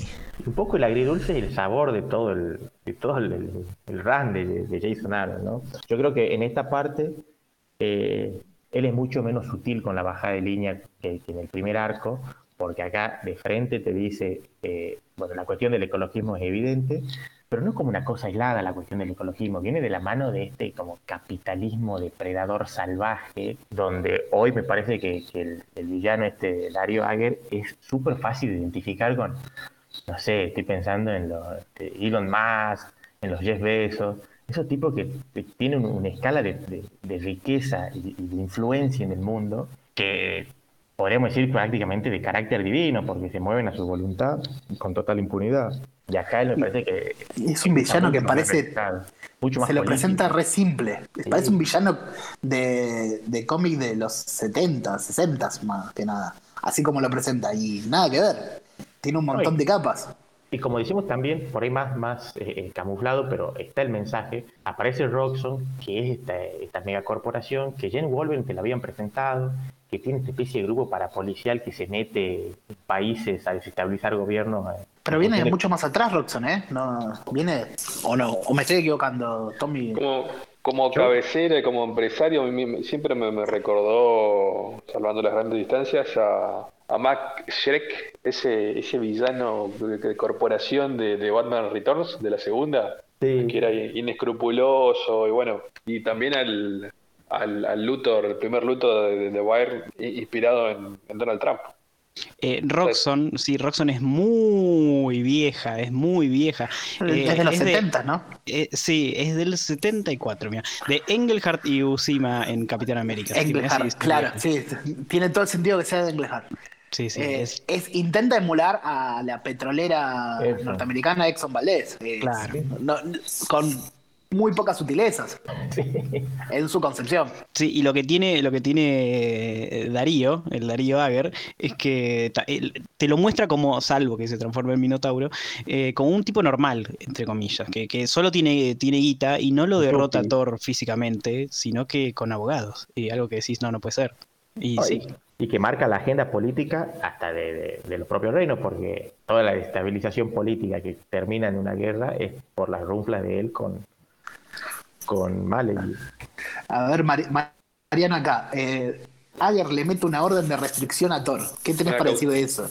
Una Ah, todo, sí, esto fue eh, espejismo, eso, esos fuegos artificiales de lo que es la, la abogacía. No, nada, juegue- siga, siga, es divertido, digamos, nada más. No, no tiene la mayor seriedad. Es un poco esto de jugar con, como decía Pancho, el verdadero poder, cuáles son los poderes que se ponen en juego, cómo son las reglas en Midgar, porque también eso es un poquito cómo se le fue yendo la tierra de las manos a Thor, porque si elogiábamos en algún momento ese recorrido que hace por nuestro planeta Thor en el número 12, acá le da otra mirada de lo que es la Tierra y cómo la estamos destruyendo y por qué la estamos destruyendo. Bueno, me parece que tiene que ver con ese tipo de, de ideas. El, el- el recurso legal es tonto, es una broma prácticamente. Yo creo que Pero, el tema de, de- de cómo estamos destruyendo el planeta ha cobrado mucha fuerza eh, con la discusión post pandemia y, y, digamos, del origen de la pandemia, ¿no? Toda la discusión se ha planteado por el consumo de carne, el consumo de carne animal. Yo creo que ahora, releyendo esos números, me parece que tiene una vuelta de tuerca que quizás en ese momento no, no Estamos en el año estaba mucho más 2013 o 2014 cuando escribe esto, ¿no? 2014, sí, 2013, 2014, correcto. Hay algo, bueno, que nos estamos diciendo, está bien, lo que decía Mariano es el, el juego este entre contrastar las leyes de Midgard con las leyes de Asgard que conoce Thor, eso lo hace muy bien Aaron, y nos estamos olvidando de la otra historia en paralelo, porque esta es Last Days of Midgard, los últimos días de Midgard, eh, no es una historia, sino que son dos, que son totalmente paralelas. Una en el presente y otra con el viejo Thor del futuro. Me encanta cómo usa el eones en el futuro. No te dice años, miles, millones. Acá lo usa bien. El reverendo hijo de su madre de Aaron acá usa perfecto la palabra eones. Van a tener los Avengers de un millón de años atrás, pero bueno, no, no quiero enojarme. todavía. ya en algún momento va a llegar. Y este arco, sí, claro, juega en dos tiempos, algo que, que viene haciendo desde el comienzo Jason Aaron. Y en el otro tiempo me parece que es eh, muy interesante en términos de lo que siempre fue la colección de Thor. Que es constructora del universo cósmico de Marvel. Si los cuatro fantásticos generan un montón de elementos de lo que es la construcción de Marvel desde sus comienzos, desde ese tándem encabezado por Jack Kirby, secundado por Stan Lee, lo que tenemos en, en Thor es la creación del universo cósmico tal cual lo conocemos y acá vuelve a repetir esa presencia. Muy, muy interesante que juega en, en- en estos dos tiempos y que nos cuenta el verdadero fin de los tiempos y el verdadero fin de Midgar en algún punto. Pasamos, sí, Espera, No, unas cositas que. Sí. No, quería destacar esto que está diciendo Mariano con lo que vos justamente habéis dicho atrás, con la cuestión esta de lo que es el universo cósmico, la expansión del universo y la cuestión del tiempo, cuando Jason Aaron te lo muestra, el Thor viejo dice eones en el futuro, me parece que lo que hace es reforzarte con eso la escala de poder del tipo que trasciende en el tiempo a todo. La magnitud de los La magnitud, la- la- la- la- sí, el poder que él tiene. El la escala temporal ahí eh, sobrepasada a lo que podemos conseguir. Es- es más, prácticamente em- una entidad, digamos. Es tan inteligente que te muestra que, que Thor del presente está tra- tratando de evitar que la Tierra sea consumida por, por Roxxon y en, cuando juega en el futuro te muestra la Tierra que ya está consumida. Y, y in- indirectamente te dice, che, pero pará, entonces el Thor en el presente pierde. Y Una hasta los más. dos Thor juegan lo mismo, están los dos evitando que se destruya la Tierra, porque el que amenaza al Thor del futuro es no- nada más y nada menos que Galactus. A mí me encanta el Thor del futuro, esa, esa cuestión de fracasado, de lidiando con eh, todo lo que hizo mal, todo eh, arrepentido, eh, Mutilado, ¿viste? Es el- la la cabrón, bien choto, bien que es muy parecido a, al Odín de otros autores y del propio Aaron. No, no, no por casualidad.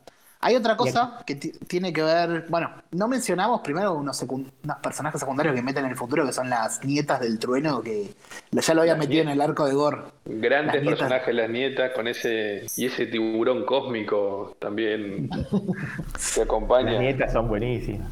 Que las va a seguir usando. Y hay algo que quería destacar también, que antes les decía cómo usó Aaron a Malekith como personaje por, por un poco, quizás por mandato editorial. Piensen que esta saga, Los últimos días de Midgard, se enmarca en el Road to, el camino a Secret Wars. Muchas otras series, para este momento, están sacando eh, bajo el, el sello de Last Days, sagas de sus personajes en los últimos días yendo a Secret Wars, que era el final del universo. pero pará, primero tenemos otro evento, o había eventos sí. todos los días en Marvel. No, no, te- Sí, había. Había, ¿no? por supuesto. Había. Nos estamos pasando un evento importantísimo para la mitología. Ahora Sí, no, no, ahora, ahora Tommy lo va a decir, pero bueno, pero él agarra esa idea y la, la- la da vuelta. Ya estamos en los last days, en los últimos días de la Tierra, eh, y aprovecha para. to- toma esa idea y inventa esta saga. Igual falta, falta para Secret Wars todavía. A mí me parece muy bueno lo que había mencionado Tommy, lo de el Thor presente luchando contra la destrucción del planeta y el Thor del futuro, donde le vemos que el planeta ha sido completamente devastado, cómo visualmente está representado, y de nuevo es una rostrada sobre el, el daño ecológico en el planeta, porque el Galactus con el que pelea el Thor del futuro parece una fábrica viviente, echa humo por todos lados, parece una especie como de, no sé, constructico gigante, eh, Omega Supreme de la contaminación. gran, gran, gran, gran paralelismo. Sí, eh, y, y encima que es muy gracioso que, que, que hasta Galactus lo dice, ya est- esta tierra la, me la quiero comer solo por la bronca, Por porque fue la única que no, no me importa nada, no me va a llenar, no, esto no me va a no hay nada de vida en este pedazo de barro flotando, pero, pero me lo quiero llevar porque es el único que evitó que Está, hiciera. Está igual de cabrón que Thor, ahí Galactus. Claro, Claro. está todo cagado, ya, ya no importa nada. Pero bueno, eh, termina casi este, este, en el número 23, este arco de. De- no, miento, en el número 24 dura el, el- el arco con. Ya cambia de dibujante, aparece Alessio, que es argentino. eh, y, tiene como este, este término de epílogo, donde lo- los dioses se van, se van de la tierra, ya, ya Jane la eligen como representante de Midgard en el Congreso de los Reinos, donde, donde se iban a discutir todos estos temas. La- eh, Midgard tiene representante eh, propio y, y- y lo deja Dario Ager con, con un casi victorioso eh, y, y con una, con una posición bastante eh, por encima de, de Thor. Y el, el número 25, que es el último, eh, acá es donde... eh, La que- primer mudanza, algo que después le gusta, mudar a los dioses, sacar, Claro, mudar. mover, mover a Asgard. Acá la- es la primera, y de paso se saca encima esto que nos había quedado desde la época de. Broxon, que es la ciudad de Broxon, a Thor, La a, a. Asgard suma- eh, flotando sobre Broxton. Broxon, ¿está bien? Sí. Brock, Igual está ¿no? bueno como lo, como lo mete a la historia y después cómo refleja esto mismo en la película, este juego de cómo eh, muestra la, la rebelión del pueblo, la, la vida de, de cuando hay un problema y cómo salta el pueblo para, para defender eh, el propio terruño, me parece que, que está, que está más que bueno. Y, acá es donde en el último número, en una escena en el, en el futuro, las, las nietas están leyendo la, la biblioteca de, de las historias de Thor y, y es el- la primera aparición, el primer cameíto de, de Mighty Thor, la eh, Thor por Jane Foster, eh, con un par de, de- de historias chiquitas, así como para terminar, que es algo que siempre hizo, ter- termina haciendo siempre Aaron al- en el final de sus runs, con, con invitados, artistas. Eh, está Beasley acá en una, en una historia que también está buenísima. Del, del joven Thor, como no podía ser de otra manera. Claro, para- No le queda mejor otro personaje ahí a Beasley. Y, y la verdad que, que- está buenísimo. Y ahora, ahora llega el evento eh, importantísimo de Aaron, escrito por Aaron, eh, El pecado original, Original Sin. Que eh, es un. la verdad que habiéndolo leído de vuelta para preparar el programa, no estaba tan mal. A mí, la, la verdad que me, me- me pareció simpático. Tiene, tiene muchas cosas que, que- que están buenas, pero está esta cosita del pecado original de cada personaje eh, que lo quiere vender como una super mega revelación. Y, y bueno, y como es un evento de Jason Aaron, obviamente iba a afectar muchísimo eh, al personaje de. Thor. Donde Pero- más importa es en Thor. Sí, sí, sí. hay dos pecados. Sí, sí. No hay un pecado, ver, sino dos importantes. Igual recordemos que en ese momento nunca, para mm, resumir, eh, un evento que se pudo haber contado quizás en un mail o en una línea de un mail, el, el gran eh, efecto que tiene es que Thor deja de ser digno, básicamente, por algo que un Nick Fury, Fury le susurra. le susurra y que los lectores nunca sabemos. Hasta y- bastante después. Hasta casi el final. como- ¿Cuánto? Como 3, 4 años después. O sea, en ese momento. Hasta, bueno, hasta cuando lleguemos hasta que la serie de Unworthy sí. Thor. Sí, por lo menos cuatro años después estuvimos eh, eh, apostando y tratando de ver qué era lo que le había dicho al, al oído para que él Como pierda la 15 confianza. números después. Que pierda la, la- la- la autoestima, que pierda el, el- el- eh, la fe en sí mismo y, y deje de ser eh, digno. Y el, y el otro pecado es que aparece un personaje acá en, en la, en la política de la, de la empresa, eh, regalado, cedido por Neil Gaiman, eh, después de un lindo Ah. quilombito con Todd. eh, Toda la entra-. Claro, tra- entra Ángela, Ángela, eh, como parte nueva del... del- Como Asgardiana. Que en como- realidad ya, ya había entrado en el evento anterior, el evento de Bendis, este Age of Ultron. Claro, Al ahí final es de la Age of primera Ultron. aparición. Y acá es la primera, la primera vez que se la usa. Sí, y te, te cuentan que es una hermana de una hermana de Thor, de Odín y Freya tienen un montón de hijos por todos lados y, y- y hasta, hasta Aaron después se vuelve a meter más quilombo con los hijos. Sí, hace más ruido con eso. sí, sí. Pero, Pero bueno, eh, No, no es solo que aparece Ángela, sino que aparece todo un reino nuevo que no estaba Claro. En, los, sí, sí, en los el papeles. décimo Rey del décimo rey. Claro, El- Ángela, el- recordemos un personaje que, que había creado Gaiman para, para Spawn muchos años antes y que a raíz de un litigio legal que si no nos ponemos a meter vamos a perder un par de horas, eh, Que- bueno, termina...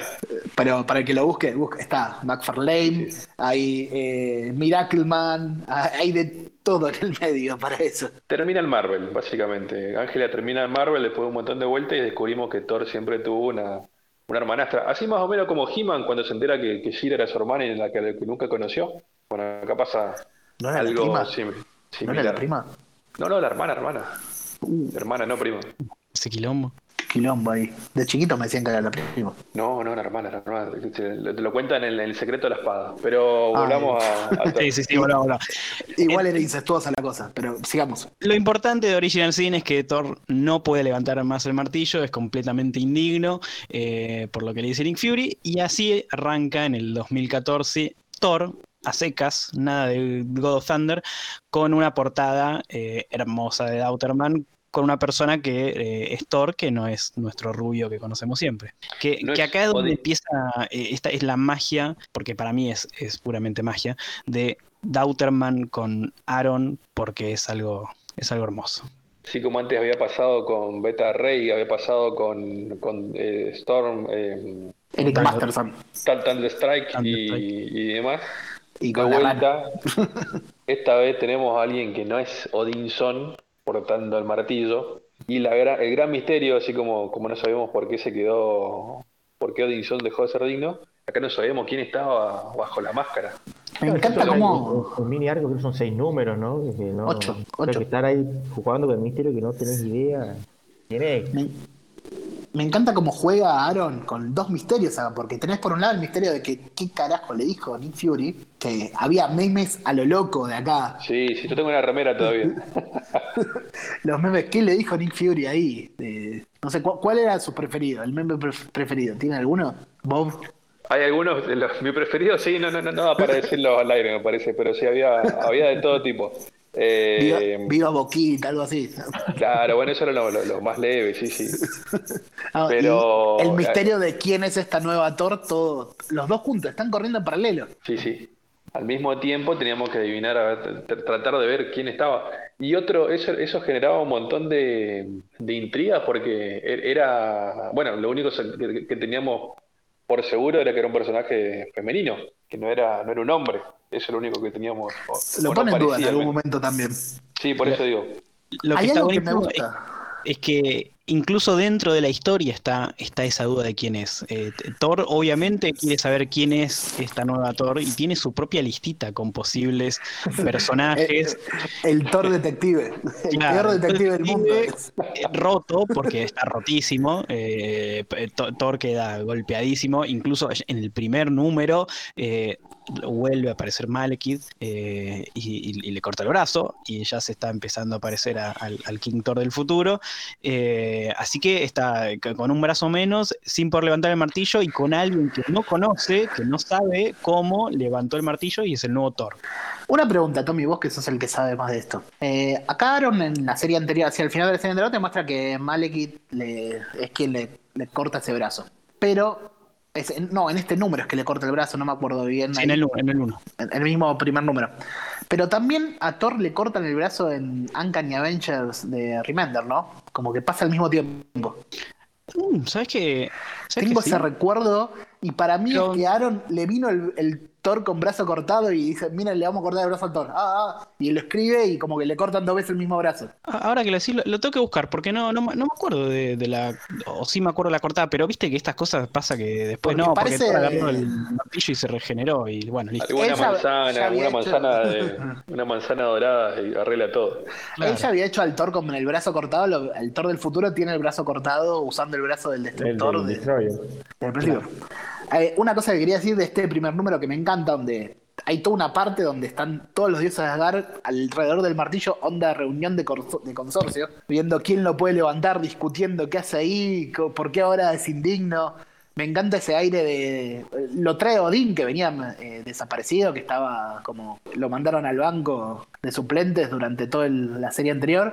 Y acá están todos reunidos bardeando, y es, es la reunión de consorcio. Y Odín es el vecino rompebolas, el que se queja de que hay ruidos todas las noches, dice que todos hacen fiesta, mueven los muebles, bailan La- malambo. E- Eso es. La caracterización de Odín, que acá quiero preguntarle a vos porque conoce mucho a Odín, eh, choca un poco con la, la- la- la imagen clásica y hasta un poco como que lo, lo, lo cambia para siempre y acá se, se transforma en, en vez del, del viejo sabio con, con miles de batallas encima, pero sabio al fin, que, que, que elige exiliar al hijo para que aprenda lo que es ser un verdadero héroe, acá es un choto, un hijo choto, insoportable, machista, eh, eh, tipo autoritario. Sí, sí, el peor gobernante de la historia. El abuelo Facho en la mesa. Lo reimaginás en, en Navidad, Odín. Eh, mirá cómo se puso la nena, todas esas boludeces. No pasaba, tipo ahí puteando. Que No, uno no sabe. En, en mi época se comía de otra Ah, forma. En mi época esto, la carne venía mejor, no sé. esto con los milicos no, no, no era así, que, que vuelvan.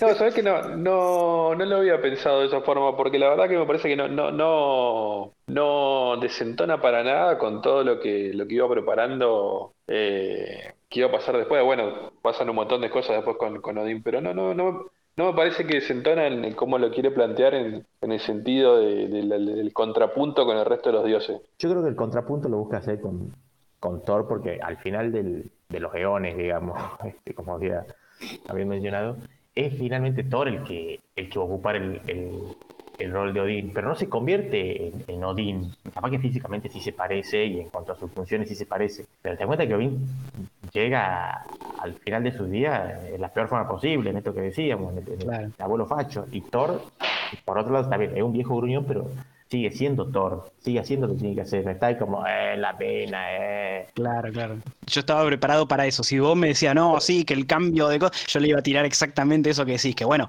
pero era para contrastar que, que, que Thor en el Claro. futuro es completamente distinto a, a, a Odín viejo. Si a no pesar sería de los nuevo. intentos de su padre, porque que hace todo el tiempo Odín, le va marcando a Thor que lo, cómo él tiene que ser, cómo tiene que ser un guerrero, cómo tiene que ser un guardiano, cómo tiene que ser un navegante, y al final del día parece que la receta de Odín eh, se convierte en una persona espantosa.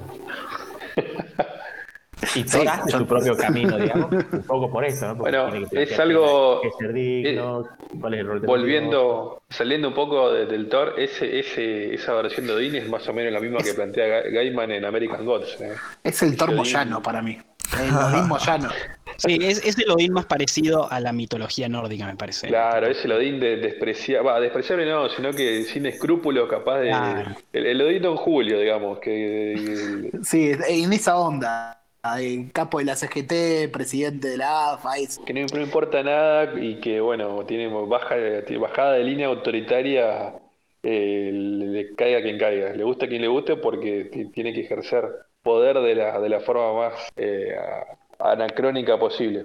Un Bueno, y estos, estos ocho números eh, aparecen, lo- no hay, no hay mucho, muchos cambios, está todo el tiempo jugando sobre quién es, ter- termina contándonos que, que era efectivamente Jane con, con- con cáncer, que era elegida por el, por el Mjolnir.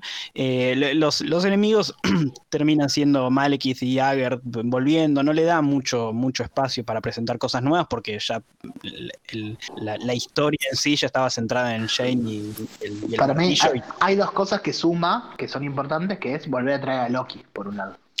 Vuelve Loki, sí, sí que antes estaba también un poco ausente, vuelve Loki, eh, jovencito. Y, y es el Loki que, que, que- que desa- había desarrollado Kieron Gillen. Juega con los, con los juguetes como, se- como le vienen y no, no les impone lo suyo, sino que los utiliza como están. Sí, pero me Es muy hábil manejando. cabida. Los recibe Sí, así, recibe la Es pelota. verdad, pero- porque pero es el Loki que le llega. Es el Loki del MCU el que le llega. Sí, totalmente. Y no tiene un rol protagonista, no es el villano principal como normalmente pasa con Loki en Thor. Acá el, el No. antagonista número uno es Malekith y Loki Sí. un poco que articula sobre eso, pero no, no tiene eh, el peso que tradicionalmente tiene Loki. Eh, sí, es verdad, porque lo hace, lo sigue manteniendo en la ambigüedad de Gillen, que es el que después es el Loki del cine.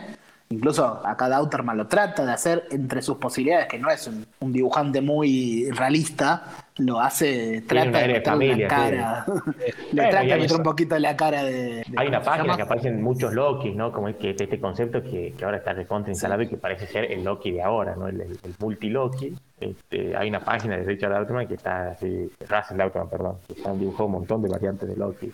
Antes que existe el concepto de las variantes que, que manejamos ahora, y como vos bien decís, Damián, el, el protagonista, es el que está central en esta composición, es este, un Loki a la Tom Hiddleston. Sí, es, idéntico. Y si, y si resaltamos el trabajo de Dauterman eh, y resaltamos el trabajo de Rivich con, con Isorcina, el colorista, el trabajo eh, también de- que le abre las puertas al Valhalla de Matt Wilson, el colorista de Dauterman, es tremendo. Pero con, una cantidad de tiempo de laburo que no se puede creer que Dauterman y él hayan hecho los ocho números, porque son nada más ocho, eh, juntos, porque es alucinante. Acá también eh, no es una, es una única historia todos estos ocho números, pero me gusta cómo Aaron juega con agarrando elementos clásicos de Thor de todas las épocas y los va metiendo a poco. Ahora para la nueva Thor, que es algo típico, cuando tenés una nueva versión de tu personaje principal, hacerlo enfrentarse a los elementos tradicionales, lo hace enfrentar al, al Absorbing Man, eh, Al aparece, el, Mango, sí. aparece el Destroyer, en esta etapa, eh, en estos ocho números, Mango todavía no. Ah, sí, ya aparece más adelante. Yo creo que lo Aparece- decís es, es sí. clave por, por, por la cuestión de los contrastes, que es algo que parece que siempre está presente en la obra de Aro. Todo el tiempo está jugando con los contrastes. Y vos lo acabas de decir, eh, a diferencia de los primeros arcos, donde eh, Thor se enfrenta a, principalmente a, a Gore, que es un, concepto nuevo que así hemos empezado hablando de- del programa de hoy, eh, acá lo que hace Jason Aaron es decir, en vez de inventar algo nuevo, lo hace visitar tipo los greatest hits de, lo- de la galería de Thor.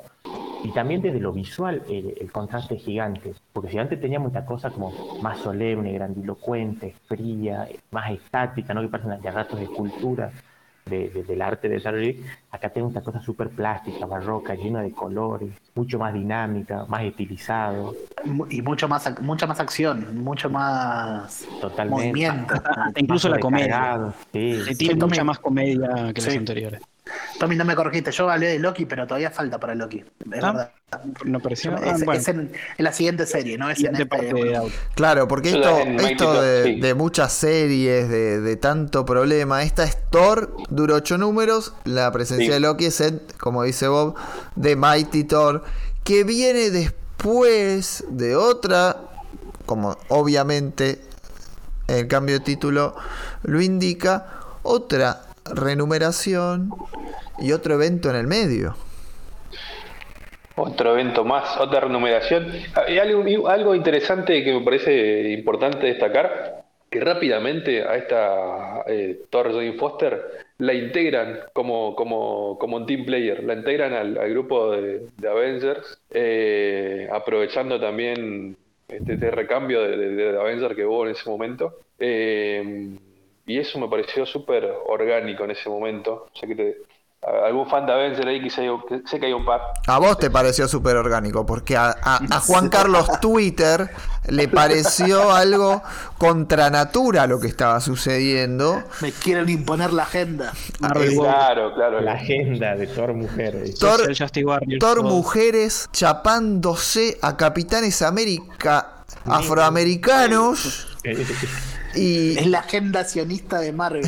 Cualquier cosa ya. Con Vas a encontrar y- generaciones. y todo, todo. Y la gran característica de la época de Axel Alonso es provocar mucho a esta clase de fandom. A mí me parece una época absolutamente genial que viene a proponer algo nuevo, algo diferente y que también Y dura poco. Sí, evidentemente provocador. A mí sinceramente a, a- a la lectura en el momento, a medida que iba saliendo, no me generaba ningún tipo de provocación. Es más, me parecía muy infantil en algún punto todo, cómo se trataba, los cambios.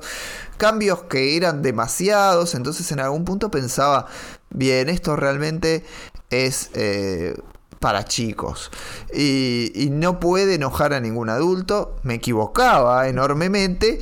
Había señores grandes, con hijos, nietos posiblemente, que estaban Con barba importante, ¿eh? Con Sí. importantes barbas. con barba importante, con banderas Odines. confederadas, claro, físicamente Odines. Odin, Odin, Odin. básicamente. Odin, Odin lo enojó mucho todo esto. Y para mí eh, fue, fue bastante, bastante divertido. Además, y vamos a, a empezar a tratar de a- a acelerar un poco lo que es en la recta final. Este.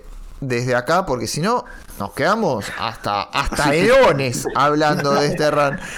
Vos decís que Odín juntó a la CGT y los bombos y fue a protestar en las oficinas de Marvel. Sí, sí, sí, totalmente. Y, y acá lo que pasa es que en el medio de todo esto, de- después de estos ocho números, como decíamos, aparece un evento que viene a cambiar todo y que, y que nos trae una serie mm, cortita sobre una policía de Tores en medio de la, de la Secret Wars, en medio de esta división de reinos, un Battleworld que tiene eh, el, el reino de Doom. Y Thor es la policía ahí, y hay como un, un multiverso de Thors que hacen de policía. Una linda miniserie que por ahí no da mucho para abundar en detalle, pero que este, tiene, tiene su encanto y que forma parte de los ómnibus de, de lo que hizo Aaron con Thor. Y ahí pasamos a estos 25 números que sí son de Mighty Thor.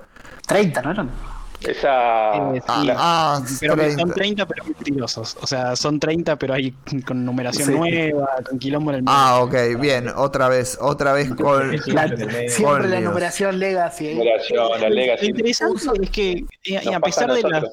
De las renumeraciones, de los eventos, eventos escritos por Aaron, eventos escritos no por Aaron. Eh, la, la serie leída toda de corrida no te das cuenta, ¿eh? Tipo, porque eh, es muy, muy prolijita, eh, la historia se mantiene perfecto. L- los eventos de, de, de la Secret Wars de esta serie, que se llama Thors, eh, con, contando muchos Thors, no son relevantes para la historia. Entonces no Hay no- un solo elemento que aporta, que me parece que es como dice Bob, se puede resumir en un mail de una línea. Sí, igual, ojo, para mí la, yo rescato un montón de Thors dentro de, de eventos Secret Wars, porque parece lo más parecido a lo que hubiera sido un top 10, aquel top 10 de, de la línea ABC de, de- de- de Alan Moore, pero dentro de la mitología eh, es un policial de- con un, con un int, o sea, ¿quién lo hizo? Es cortito, es recién. entretenido. Bueno, y el Elemental Mail eh, dice eh, el martillo del Thor Ultimate, que ya, ya no corre más el universo Ultimate, ahora está en el uni- universo tradicional. Lo único, lo único que tenés que rescatar de esa serie. Ah, Yo coincido mucho con lo que dice Tommy, que es tan natural la transición entre los arcos, entre las numeraciones, entre las colecciones, que cuando lo lees no lo sentís. Incluso con esto que visualmente son muy, son muy grandes los cambios, ¿no? que veníamos hablando de los distintos dibujantes, cada uno con su impronta muy, muy, muy pregnante. Aún así, este, se, se ve todo súper orgánico. A tal punto que, de nuevo, esto de las miniseries las puedes prescindir totalmente y a mí hasta que me parecen como que no solo que no aportan, sino como que están de más. Onda, quítate tú que, está, que estoy viendo Thor. Este, la verdad que no sé si, si, si además de sumarle, si se encastran bien con lo que es la línea principal. Sí, es más, en esta serie de Mighty Thor, en la nueva, te vuelven a decir para los despistados, che, ojo que el martillo del universo Ultimate cayó en la, en la Tierra ahora, tipo, está, está con nosotros. Eh, así que, bueno, ahora sigue- es Mighty. Ahora, ahora Ahora- sí, ahora es Mighty. no, Te hablamos de- Eh, aparente- paréntesis acá, el martillo de, de- de Ultimate, y va, el, el Thor de Ultimate era visualmente muy, muy, muy distinto, o sea, lo, lo- lo distinguís, no, no es como un Mojnir, ese, se, se el parece hacha, más, digamos, a- más un hacha. más parecido a un hacha, Es, exactamente. es más parecido al del MCU de ahora, al, al Stormbreaker del MCU, que en, en tamaño que... El que- Stormbreaker de Beta Ray Bill. de Beta, claro, sí, sí, sí, sí. Es claramente diferente. Así que es un elemento, ana- así me, me- un anacronismo, así como Miles Morales que se, se metió al, al, al 616, bueno, también cayó el, el martillo. ¿Y eso a qué, no- a qué nos lleva? ¿A qué pasa con, con Edison? De repente tiene un, un arma propia, o un arma que pueda ser propia aún siendo indigno. Ah, te deja la El posibilidad ahí. Sí, sí, sí lo puede, sí lo puede levantar, ahí sigue, sigue teniendo la duda. Está Te muy bien jugado eso. Pero te lo insinúa desde el primer número de esta nueva serie, te lo insinúa sin sutileza, te dice, che, estoy poniendo ese martillo ahí para que vos estés esperando que lo levante Odinson, el indigno. Ya tenemos la nueva Thor, ¿qué va a pasar con el otro? Te lo deja ahí plantado en ese primer número. Después se lo saca de encima a Odinson y sigue la serie protagonizada por la nueva Thor. Ya sabemos quién es a esta altura. Sí, sí, la sabemos que está in- súper integrada, está, está, bueno, a- a lo- chapando con, con Wilson, con, con Sam, eh, está, está de, de amiga con, con todo el resto de las, del, del equipito de FEMA Avengers. Sí, el acá, acá como.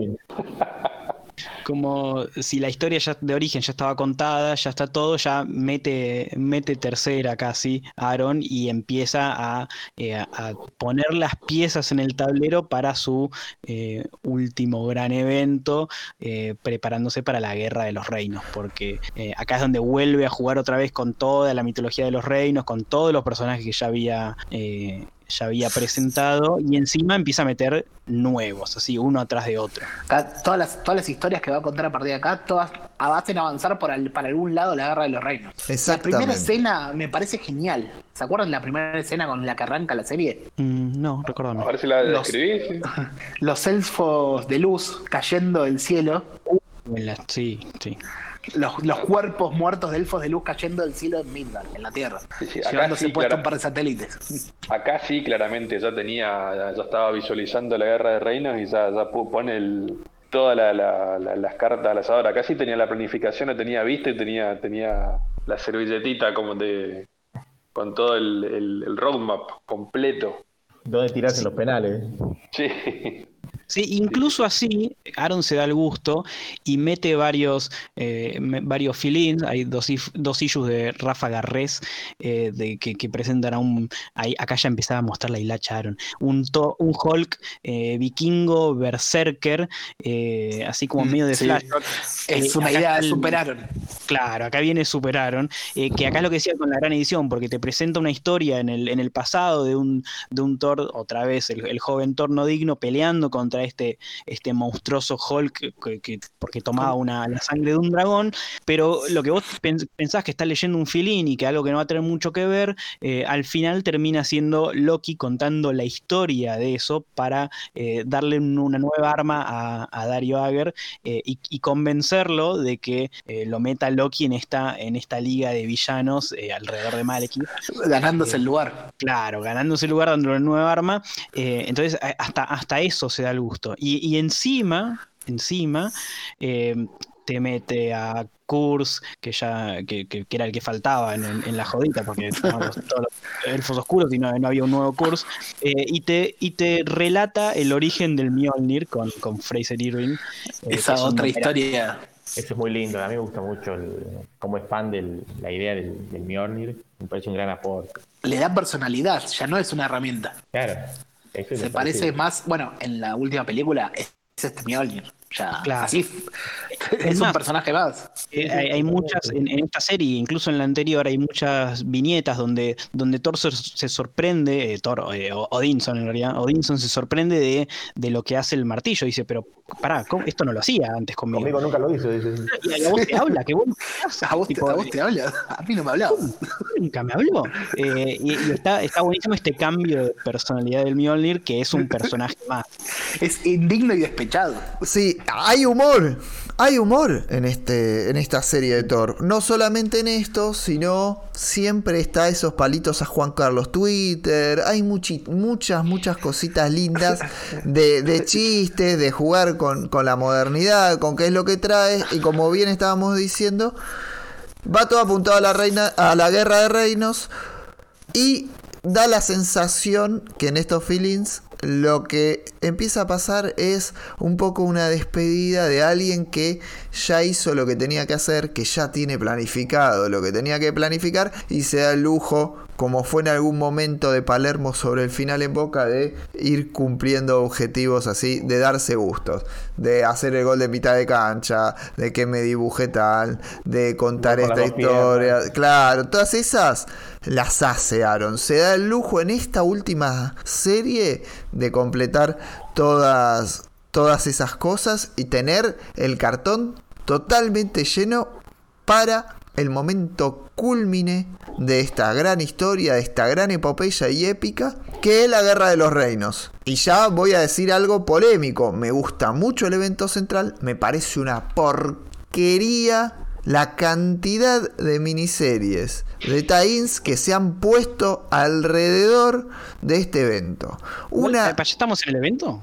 Pero no, nos pasamos toda una serie completa. Sí, pasamos toda una serie completa, no vamos a ir, no vamos a ir número por número.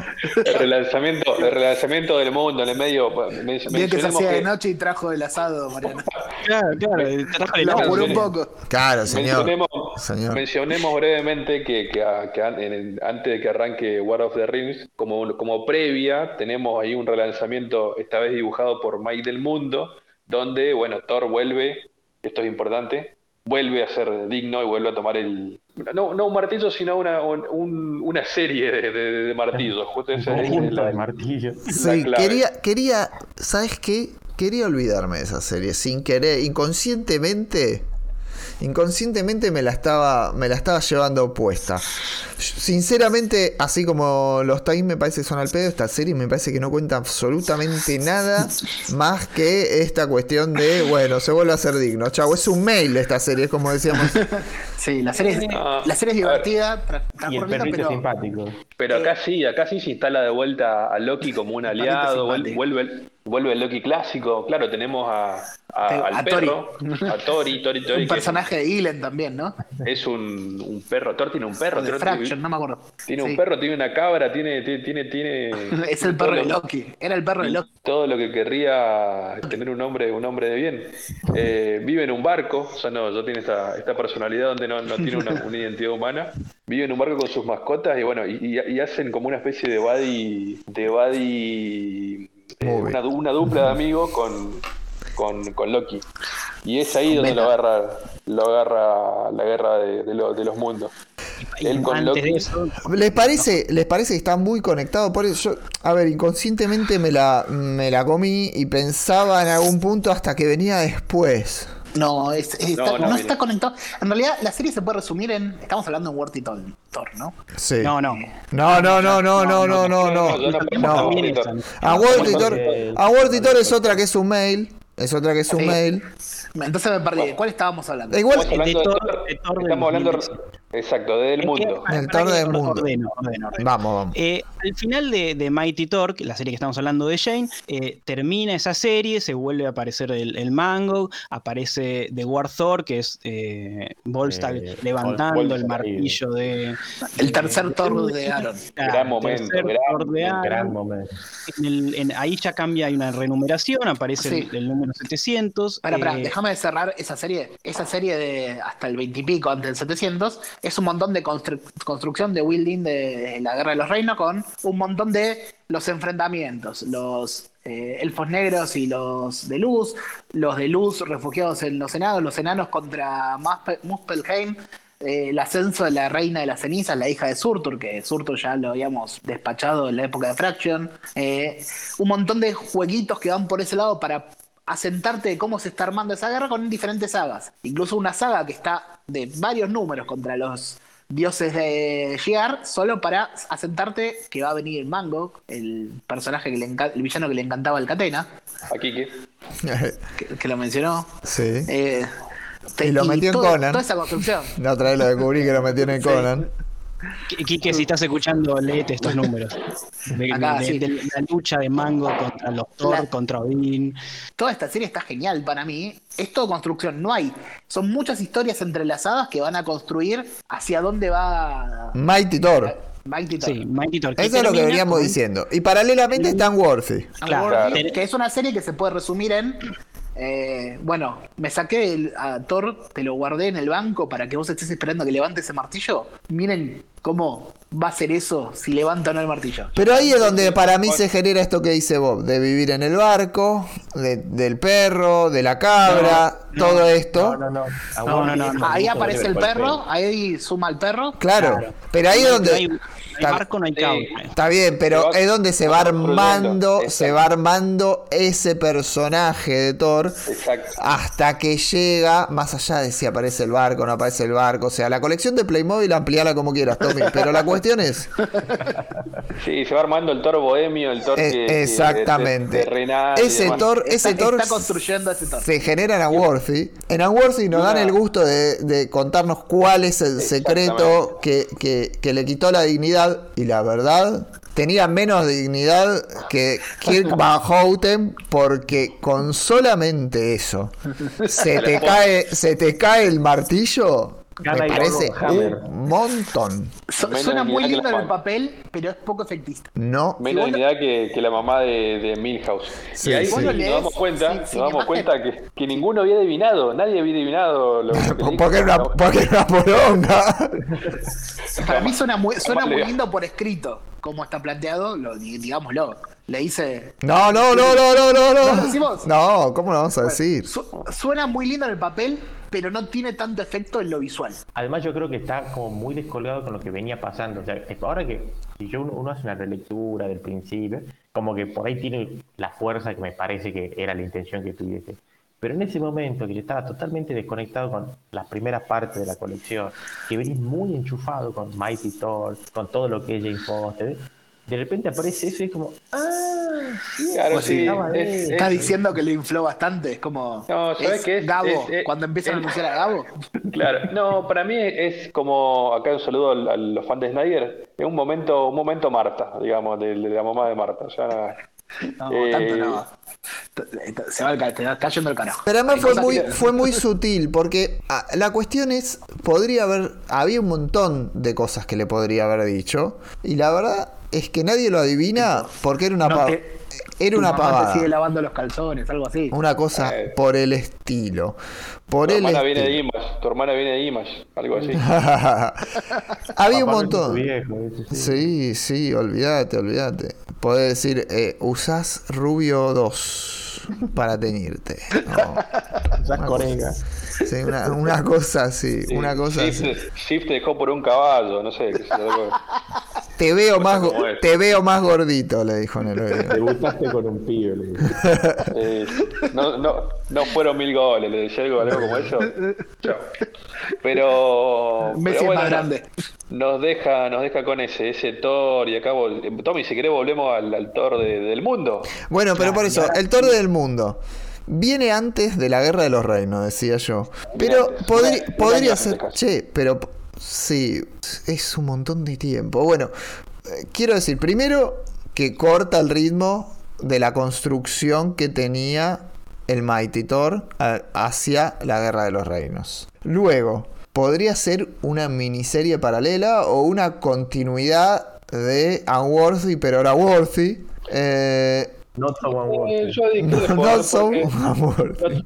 No so, so worthy. En realidad, lo que hace Thor es ir recorriendo y tipo, vamos repasando ahí cómo están cómo están los reinos preparándose para, para lo que Sí, se pero venía. es innecesario. O sea, no. Y otra cosa, eh, en- Thor en este momento todavía seguía sin ser digno, porque eh, nos olvidamos, en- al- al final de, de la serie de, de Mighty Thor, el Mjolnir es destruido, entonces eh, cuando Por eso, tiene por eso. un séquito, tiene un harén de martillos, es porque no tiene el Mjolnir. Pero ¿por qué era- no era digno? ¿No ponían en blanco? ¿Qué onda? No, esos martillos no tenían ningún hechizo para No tenía encantamiento. No tenían, no tenían encantamiento. No sabemos a esta altura si era o no, No, pero no ya no, había había. Mjolnir. Ya Por se- eso le había- había- como descartable. Él una vez, no se le habían vuelve. encargado a, a los enanos y, y invocaba Con- a los martillos cu- invocaba a los martillos como si fueran este, no sé un pedido da y manda, mandame 50 martillos Mándame 50.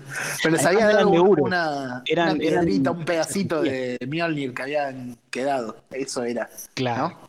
Eh, no, eso, eso lo tenía un, tenía un colgantito que, que se lo regala Jane, eh, que casi se muere.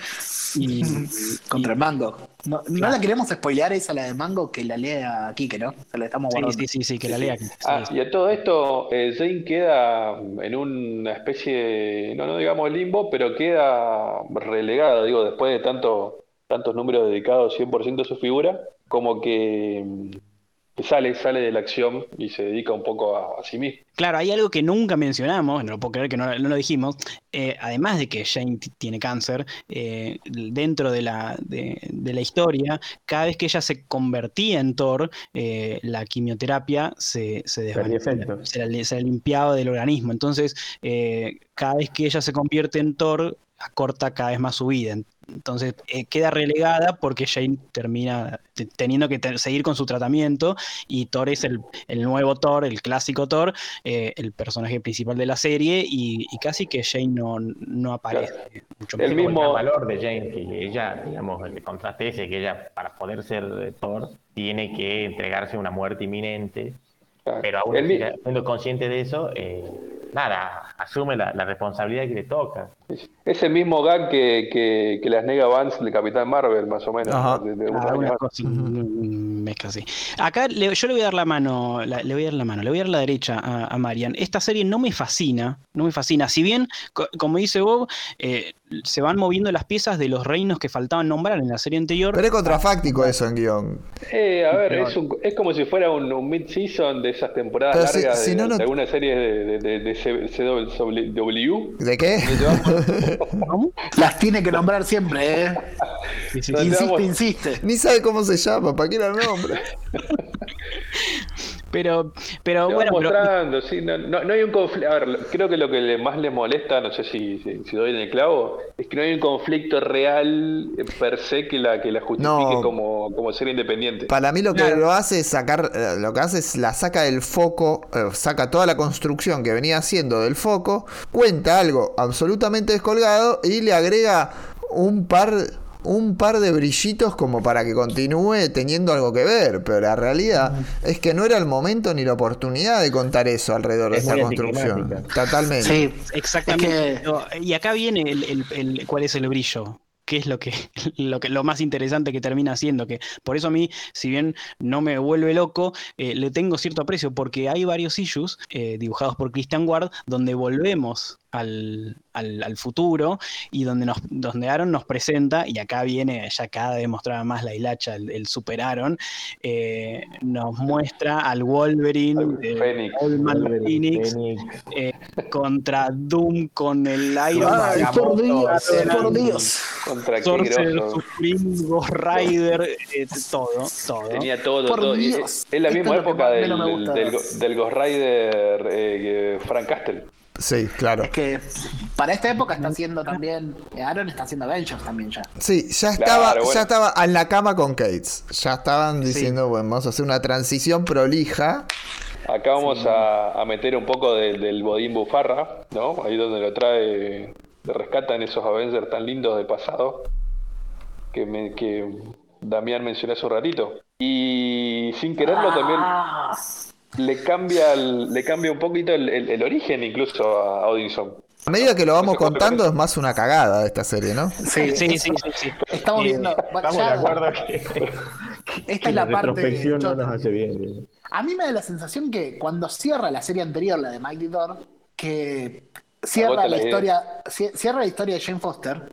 Ahí dice, bueno, acá estoy terminando, me queda contar solo una gran historia que es la que vengo preparando, que es la Guerra de los Reinos. Pero de- después piensa, no puedo arrancar desde el número uno de la Guerra de los Reinos, tengo que estirarlo un poco más porque va a ser un mega evento. Marvel ahora pide que esto, en lugar de ser algo exclusivo de Thor, sea un evento, entonces la tengo que estirar, ¿cuántos son? 12 números más hasta que arranque posta. Entonces esos 12 números son... Choreo, choreo. Sí, sí, sí. Sí, A choreo. Y, te- y Guardo. por las dudas, por las dudas, te mete un poquito en, en- en esta serie de lo que iba a pasar después de, lo, de la Guerra de los Reinos. Porque Sí, ese igual- ya tenía el plan preparado para su, su, su despedida de, de, de Thor. Y ese, ese reflejo, ese juego con lo que venía haciendo en Avengers, que- sobre todo, ese tema con el Fénix, la re- que lo parió. Mira que me gusta más, me gusta, me gusta, me disgusta menos cómo usa el Fénix en la etapa anterior con, eh, con Quentin.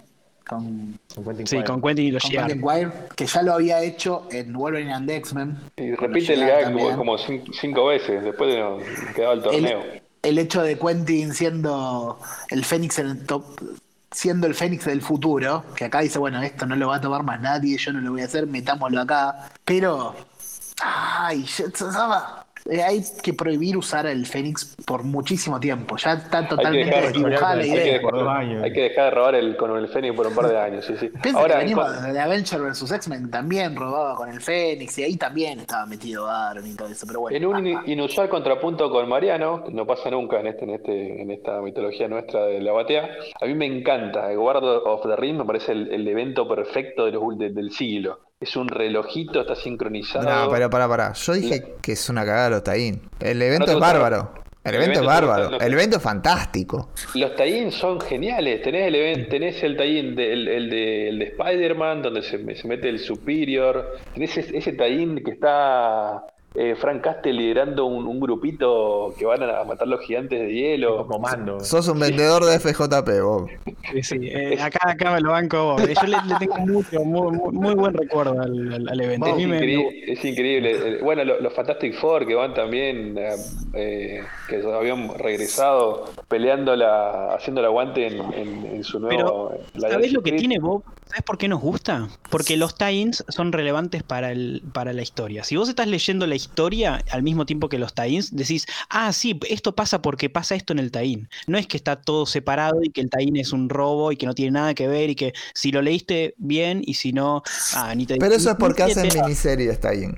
Eso es porque los convirtieron en miniseries. Entonces, no tiene problema con lo que está sucediendo en las series regulares de los personajes que están Sí, involucrados. las series regulares es, es Spider-Man peleando con un troll en el subte, eso es. Claro, entonces cuando vos haces un tie la serie regular tenés esa porquería. Y estos son hacen más tridimensional a lo que a lo que es realmente eh, la guerra de los reinos y, y- y te da la sensación de guerra posta. En ese sentido, sí, por ahí. ¿Por qué? Porque la ensancha muchísimo. Ah, Está pasando por todos los wins este quilombo. Y te da la sensación de que realmente hay un quilombo importante. Pero es una cantidad de issues enorme que si efectivamente lo estás comprando en revistas, es una. es un- eh, claro, nosotros. Es un robo. Si, ahí. si lo estás leyendo, si lo estás, si lo estás leyendo descargadito o en ómnibus, todo muy bello. En revistas, en revistas es jodidísimo, eh. Me Igual, olvidaba, me olvidaba ese tallín fantástico con todos los, los Ant-Man en que van aprovechando. la- sí, en que van aprovechando la- las partículas PIN para, para ser gigantes. eh, Para también por gigante. Ah, no, es el de los Sandman, es buenísimo. la- eh, ya el primer sí. número. Bien. Bueno, hay algo, hay algo mentiroso en sí, los tie que dice Mariano. El evento puede llamarse no la guerra de los reinos, porque la guerra de los reinos había empezado hace un montón. Este es la guerra de los reinos llega a Midgar, sería. Claro, Eh, sí, sí, sí. Es lo que decía que, que faltaba eso. En, en Thor de Mike, con, con Mike el mundo de Aaron, eh, eh, nos toca los, el reino de, de Niflheim, el de donde está Ela y Carnila, que es el, el único reino que no habíamos pasado por ahí. Faltaba ese y Lo habíamos, lo habíamos tocado un poquito, ¿eh? ya te había mandado a los de Muspelheim a combatir contra los muertos. en No, pero, pero realmente la llegada en, en la serie esa del mundo a Hell es un embole. Es un embole. No, no te gusta la, no te gusta la serie. sí. Eh, A mí me cuesta mucho, de- debo admitir que Maggie del Mundo eh, narrando es muy complejo, es muy difícil, te saca mucho de lo que está contando, tiene demasiada información, eh, este, Tiene un esfuerzo muy grande que por ahí te, te empantana la lectura. Sí, realmente visual, más- lo más- visual más es, ilustra- sí. más ilu- ilustrador que, que- Hay gente escuchando ahora y puteándote, Mariano, pues, ¿cómo no le va a gustar? No, pero no digo que sea mal dibujante, es buen dibujante, pero yo a Mike del Mundo le pondría, por ejemplo, un guion más expositivo en este en voz en off. Es más interesante para eso, para ese tipo de historia, para ese tipo de historieta. Un, un guion dialogado. Imagínate Mike del Mundo con un guion de Bendis, por ejemplo. No, te querés. sé. Uh, Exactamente, es una cagada. Entonces, Sí. ahí es donde yo creo que, por ejemplo, las escenas de Hell, donde hay un poquito de chiste y hay mucha dinámica de cómo caminan, no tiene mucho sentido. Eso es lo que me da la sensación. No es porque sea mal dibujante, sino porque creo que no está contando ese dibujante lo que tiene que contar. A veces no se encuentran bien un guion con un dibujante y por ahí no es el dibujante para ese guion o algo por el estilo. Bueno, me pasa eso con Del Mundo en esta serie. Por ejemplo, en Avengers, en el arco que está Kang, me gusta mucho. Porque ahí, por ejemplo, cuenta la biografía de Kang y te hace dos dobles plus page y queda bárbaro. En este caso, no me convence. Hay humor, hay, hay un ritmo que semejante despliegue plástico no recibe bien. Sí, es como que ayuda a profundizar el sentimiento de desaceleración que venía no, veníamos sintiendo con toda la construcción del Mighty Thor con Jane Foster y que habíamos mencionado recién que, que- que la llegada de Mike del Mundo un poco como que te rompe el clima. Creo que tiene que mucho también, no solo por el guion de, esa miniserie en la que está Mike del Mundo, sino también por el aspecto visual y como vos decís, Mariano, este, clava un freno de mano que no sé si ayuda a ese momento, a ese guion particular y a ese momento de la historia. A mí me da la sensación esa de. eh, ¿Se acuerdan? ¿Leyeron las dos torres? Sí. Sí. Es como. Es el arco, las dos torres. Claro, es el, eh, Se viene es la guerra, el- se viene la guerra. El silencio antes del estruendo. del- Sí, sí, es el, este, mm, el Imperio contraataca antes que termine el regreso de Jedi, porque después se, para, para despliegue visual y, y explosión de todo tenés los tenés la guerra de los reinos, justamente ahí donde termina de explotar todo. Es una transición a- hacia, hacia el cierre. Sí, a, mí- a mí al final del día, entre eh, los que pasaron por Aaron, eh, fijos, entre Coipel, eh, Dauterman y Rick, eh, para mí, y, y ahí Garni, eh, el, para mí el que menos fructífero queda es Mike del Mundo, claramente. A mí me pasa muy parecido a lo que dice Mariano. Llega último en la tal posición. Sí, sí, sí. Sí, compadre. Eh, pero bueno, y War of the Realms, arranquemos con War of the Realms, porque Sí. si no, no vamos más. No, vamos más. no se termina Eh, más. en, en, en War of the Realms es el, el magnum opus de, de- de Aaron. Acá es donde, donde tira la casa por la ventana, donde no le importa nada, donde a, a Dauterman le, da, le dan luz verde para hacer lo que quiera. Eh, yo estoy seguro que, Sí, sí, yo estoy seguro que el trabajo de Mike del Mundo eh, y esa, esa miniserie está en parte hecha para que Dauterman pueda terminar de hacer todas las páginas él y, y haga esos cinco números gloriosos. ¿No le reconoces eso, Mariano? Que, es- que esté Mike del mundo sirve para que Dauterman la rompa más acá, ¿no? Ah, bueno, está bien, pero para eso hubiesen puesto, no sé, Cualquier otro. Es lo mismo en ese sentido. Este, yo creo que Dauterman es ideal para la guerra de los, re- de, de los reinos. Eh, me, me está haciendo un quilombo porque Guerra de los Reinos eh, es mucha R. Estoy, estoy- estoy casi fr- afrancesado. Este es bárbaro. Maneja las- los diferentes personajes y habitantes de cada uno de los nueve reinos de una forma alucinante. Con, con una delicadeza, con, con una belleza que, que además tiene eh, figura humana anatómicamente muy correcta. Es, es perfecto Dauterman para eso. Fondos trabajados, onomatopeyas dibujadas. Todo, todo, todo. La verdad... La cantidad de personajes en simultáneo que dibuja todos con un Sí, nivel sí. de detalle y- increíble. Contando un poquito, justamente la Guerra de los Reinos trata de eso, o sea, de, de que el conflicto llega a Midgar y claramente hay un balance de poder totalmente, eh, bueno, desbalanceado. O sea, hay muchos más héroes en la Tierra que todos los que tienen los otros reinos juntos. Una cosa de Dauterman que sí le tengo que criticar, que es cuando dibuja a Jane forma humana, que bueno, ya pasó hace rato eso, pero que como es- tiene que simplificarla tanto, tiene que hacer un trazo mucho más simple, y es un dibujante detallista, como que se le choca, le choca con su estilo. No, no parece tan demacrada como la quiere representar. Pero cuando empieza a dibujar elfos a lo loco, gigantes, eh, Lobos. eh, Fenris, panchos lobos, todo, todo, ahí, Sí, ahí eh, la- se va al carajo. A mí me hace acordar de rato, capaz que me me después la comparación, pero por el nivel de barroquismo y la cantidad de personajes que mete, una especie de George Pérez contemporáneo, con una figura, bueno, por ahí mucho menos este, heroica, mucho menos griega en su composición, pero ese nivel de... de- Menos estático, de- más dinámico. Sí, ¿no? es súper dinámico, súper dinámico, súper plástico, muy estilizado, pero a la vez barroquísimo, que te llena la página, este, miles de caritas, la- los, los planos esos de la, de la guerra propiamente dicha, que están como los ejércitos, las armas de asedio, los muertos vivos. La verdad que un laburo, tipo buscando a Wally en el Nueve Reinos. Russell Sí, y- Dauterman es diseñador de, de vestuario y, y- y de cómo se ven los personajes para el MCU, de ahí salta después a, a dibujar esto. Y me parece que se nota mucho siempre, y hoy lo está demostrando en Hellfire Gala. En Hellfire Gala. La rompe. Claro, y me parece que eso genera la necesidad de poner muchos personajes. ¿Por qué? Porque tiene la posibilidad de generar mucha personalidad de cómo se ve cada uno de, del- cada una de las figuras que, que logra, que logra hacer con, con su lápiz y con su laburo. ¿Qué decías, Tommy? No, no, no, iba a decir que, que Jason, Jason Aaron acá eh, es bastante inteligente porque eh, si nosotros hablamos de este evento como el final de Thor, decimos, bueno, el personaje principal y que el, el 90% de la serie va a estar, va a estar representado es, es Thor, y al contrario, lo saca un poco de eje y le da un montón de lugar tanto a Freya como a Odín, como a Jane, como a los héroes de, de la Tierra, y hace que, que se note la magnitud. Eh, a, a Thor lo deja sí. medio un poquito de lado con una, con una misión paralela y, y está, y está buenísimo y, y tiene ese golpe de efecto que vos terminás el evento cansado y decís, ah, fuá, esto, esto está buenísimo. Y se da el lujo, ahí otra vez el, el, el Aaron de, hacer lo que se le canta y no le importa nada y termina con todos los Thor que, su principio, en tres tiempos, con Shane levantando el, el del universo Ultimate, volviendo a hacer, la, hacer The Mighty Thor, eh, termina todo trapo con un Con, con la, con la Necrosword, porque va, una, una Necrosword mentirosa es la de la comprada en- con descuento, y, y el simbionte, y bueno. eh, la- Es como a todo nada, si te escala Claro. todo a tal forma de que es un duelo final a todo nada.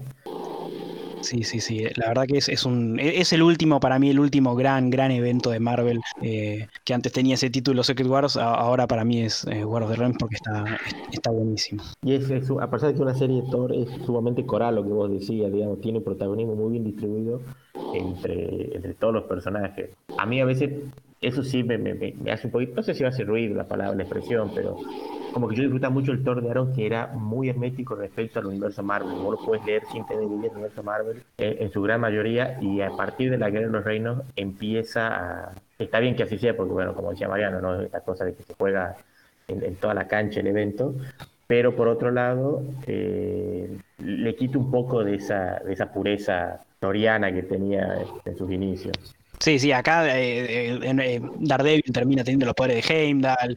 eh, Sí, se le va de las manos, se le va de las sí, manos sí, todo el quilombo. Está Eso, todo eso está en Aaron, todo eso. Sí, sí, sí, es recontra Aaron. Pero, Pero, pero, ¿cómo vuelve pero- después al Daredevil de barrio de eso, ¿me entiendes? Claro. los ojos de Heimdall, cómo vuelve a Hell Kitchen bajón.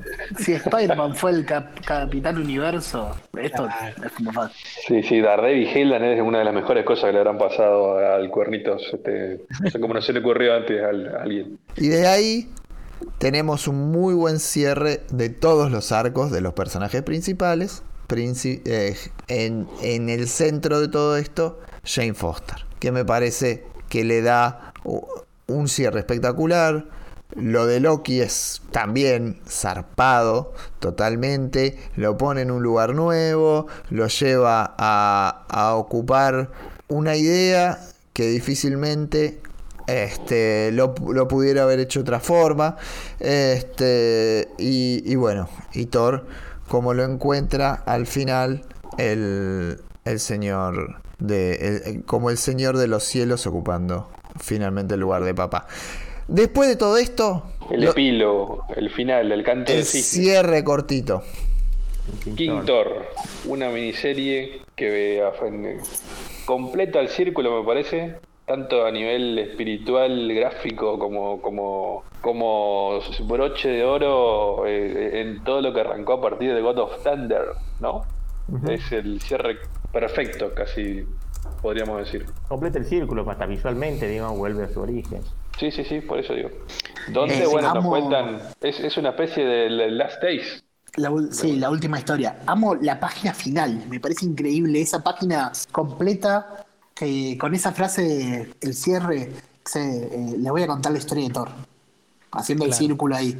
Y es tan. Porque es, es tan amplio todo eso, porque en definitiva es, es una historia todo esto. Y te tardó, no sé, 70, 80 números en contarte una historia. Y Ah, te lo representa ahí. No, lo, no lo dijimos, pero acá vuelve, obviamente, Sabi Rivich con, con Esforcina en, en colores y, y da la vuelta y termina con King Thor, el, el- el Thor del futuro, eh, con, sus, con sus últimos días y a- otra vez a todo trapo con, con la historia continuada que venía contando en el futuro, eh, un Loki con, con, Con la los poderes, la Necrosword, con la Blade completa que ya nos había mostrado y, y como si esto fuera poco, porque para mí tendría que haber sido solo eso, eh, vuelve Gore de maneras poco explicadas Sí.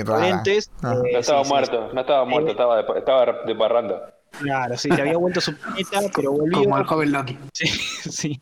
Y, y bueno, y como para unir a los dos hermanos y que no sea, no tenga que ser eh, Thor versus Loki. Eh, y, y encima, eh, además de- del gran final, tiene un, tiene un invitados de, de todos lados, de todo lo que trabajaron con Aaron, desde Andrea Sorrentino a Gabriel Hernández Hualta, con, con los conocidos Coipel, obvio que Dauterman, Mike del Mundo, entran todos ahí para hacer un par de paginitas y, y que sea la despedida de Aaron en, en Thor. A mí lo que me gusta mucho es esta, esta última serie, cómo lo- los personajes, incluso hasta- creo que hasta antes que se meta Gore, pero cómo en un momento Loki y Thor vuelven a esa, esa idea que son básicamente el, el concepto de los antagonistas, ¿no? el mito del eterno retorno, que lo que habíamos mencionado, que a lo largo de esta serie Loki no juega su rol clásico, acá vuelve a ser el Loki de siempre, eh, esos conceptos inmutables que han acompañado al, no solo al personaje, sino a la, mitología en sí, ¿no? Al y, La mitología se rebotea en sí misma, además. Eso Sí, es lo que tiene. actor- Ah, clásico. Eso me Y gusta re- mucho. Y redondeando, concepto, redondeando la historia circular, porque como bien dijo Tommy, esto tranquilamente podría ser el comienzo que, que engancha con el God of Thunder, el Sí. principio. Sí, me encanta, me encanta eso, esto de que sean historias, de que Sí, sí. son relatos. y- En un libro de alguien, digamos, la visión de la saga que está escrito en el libro es muy lindo. que lo, lo Para- importante es que haya historias. Para Prometea que lo mira por TV. Eh, en definitiva, todo, todo esto es. Toda esta historia de Aaron a Thor es. No, no me salen palabras que no sea magnánimo. El, el- la el final, la, la calificación, porque es lo que es. Para mí es mucho mejor en comparación de lo que es Brubaker al Capitán América, por ejemplo. Sí, sí, sí, está, está en, esos, en esos términos.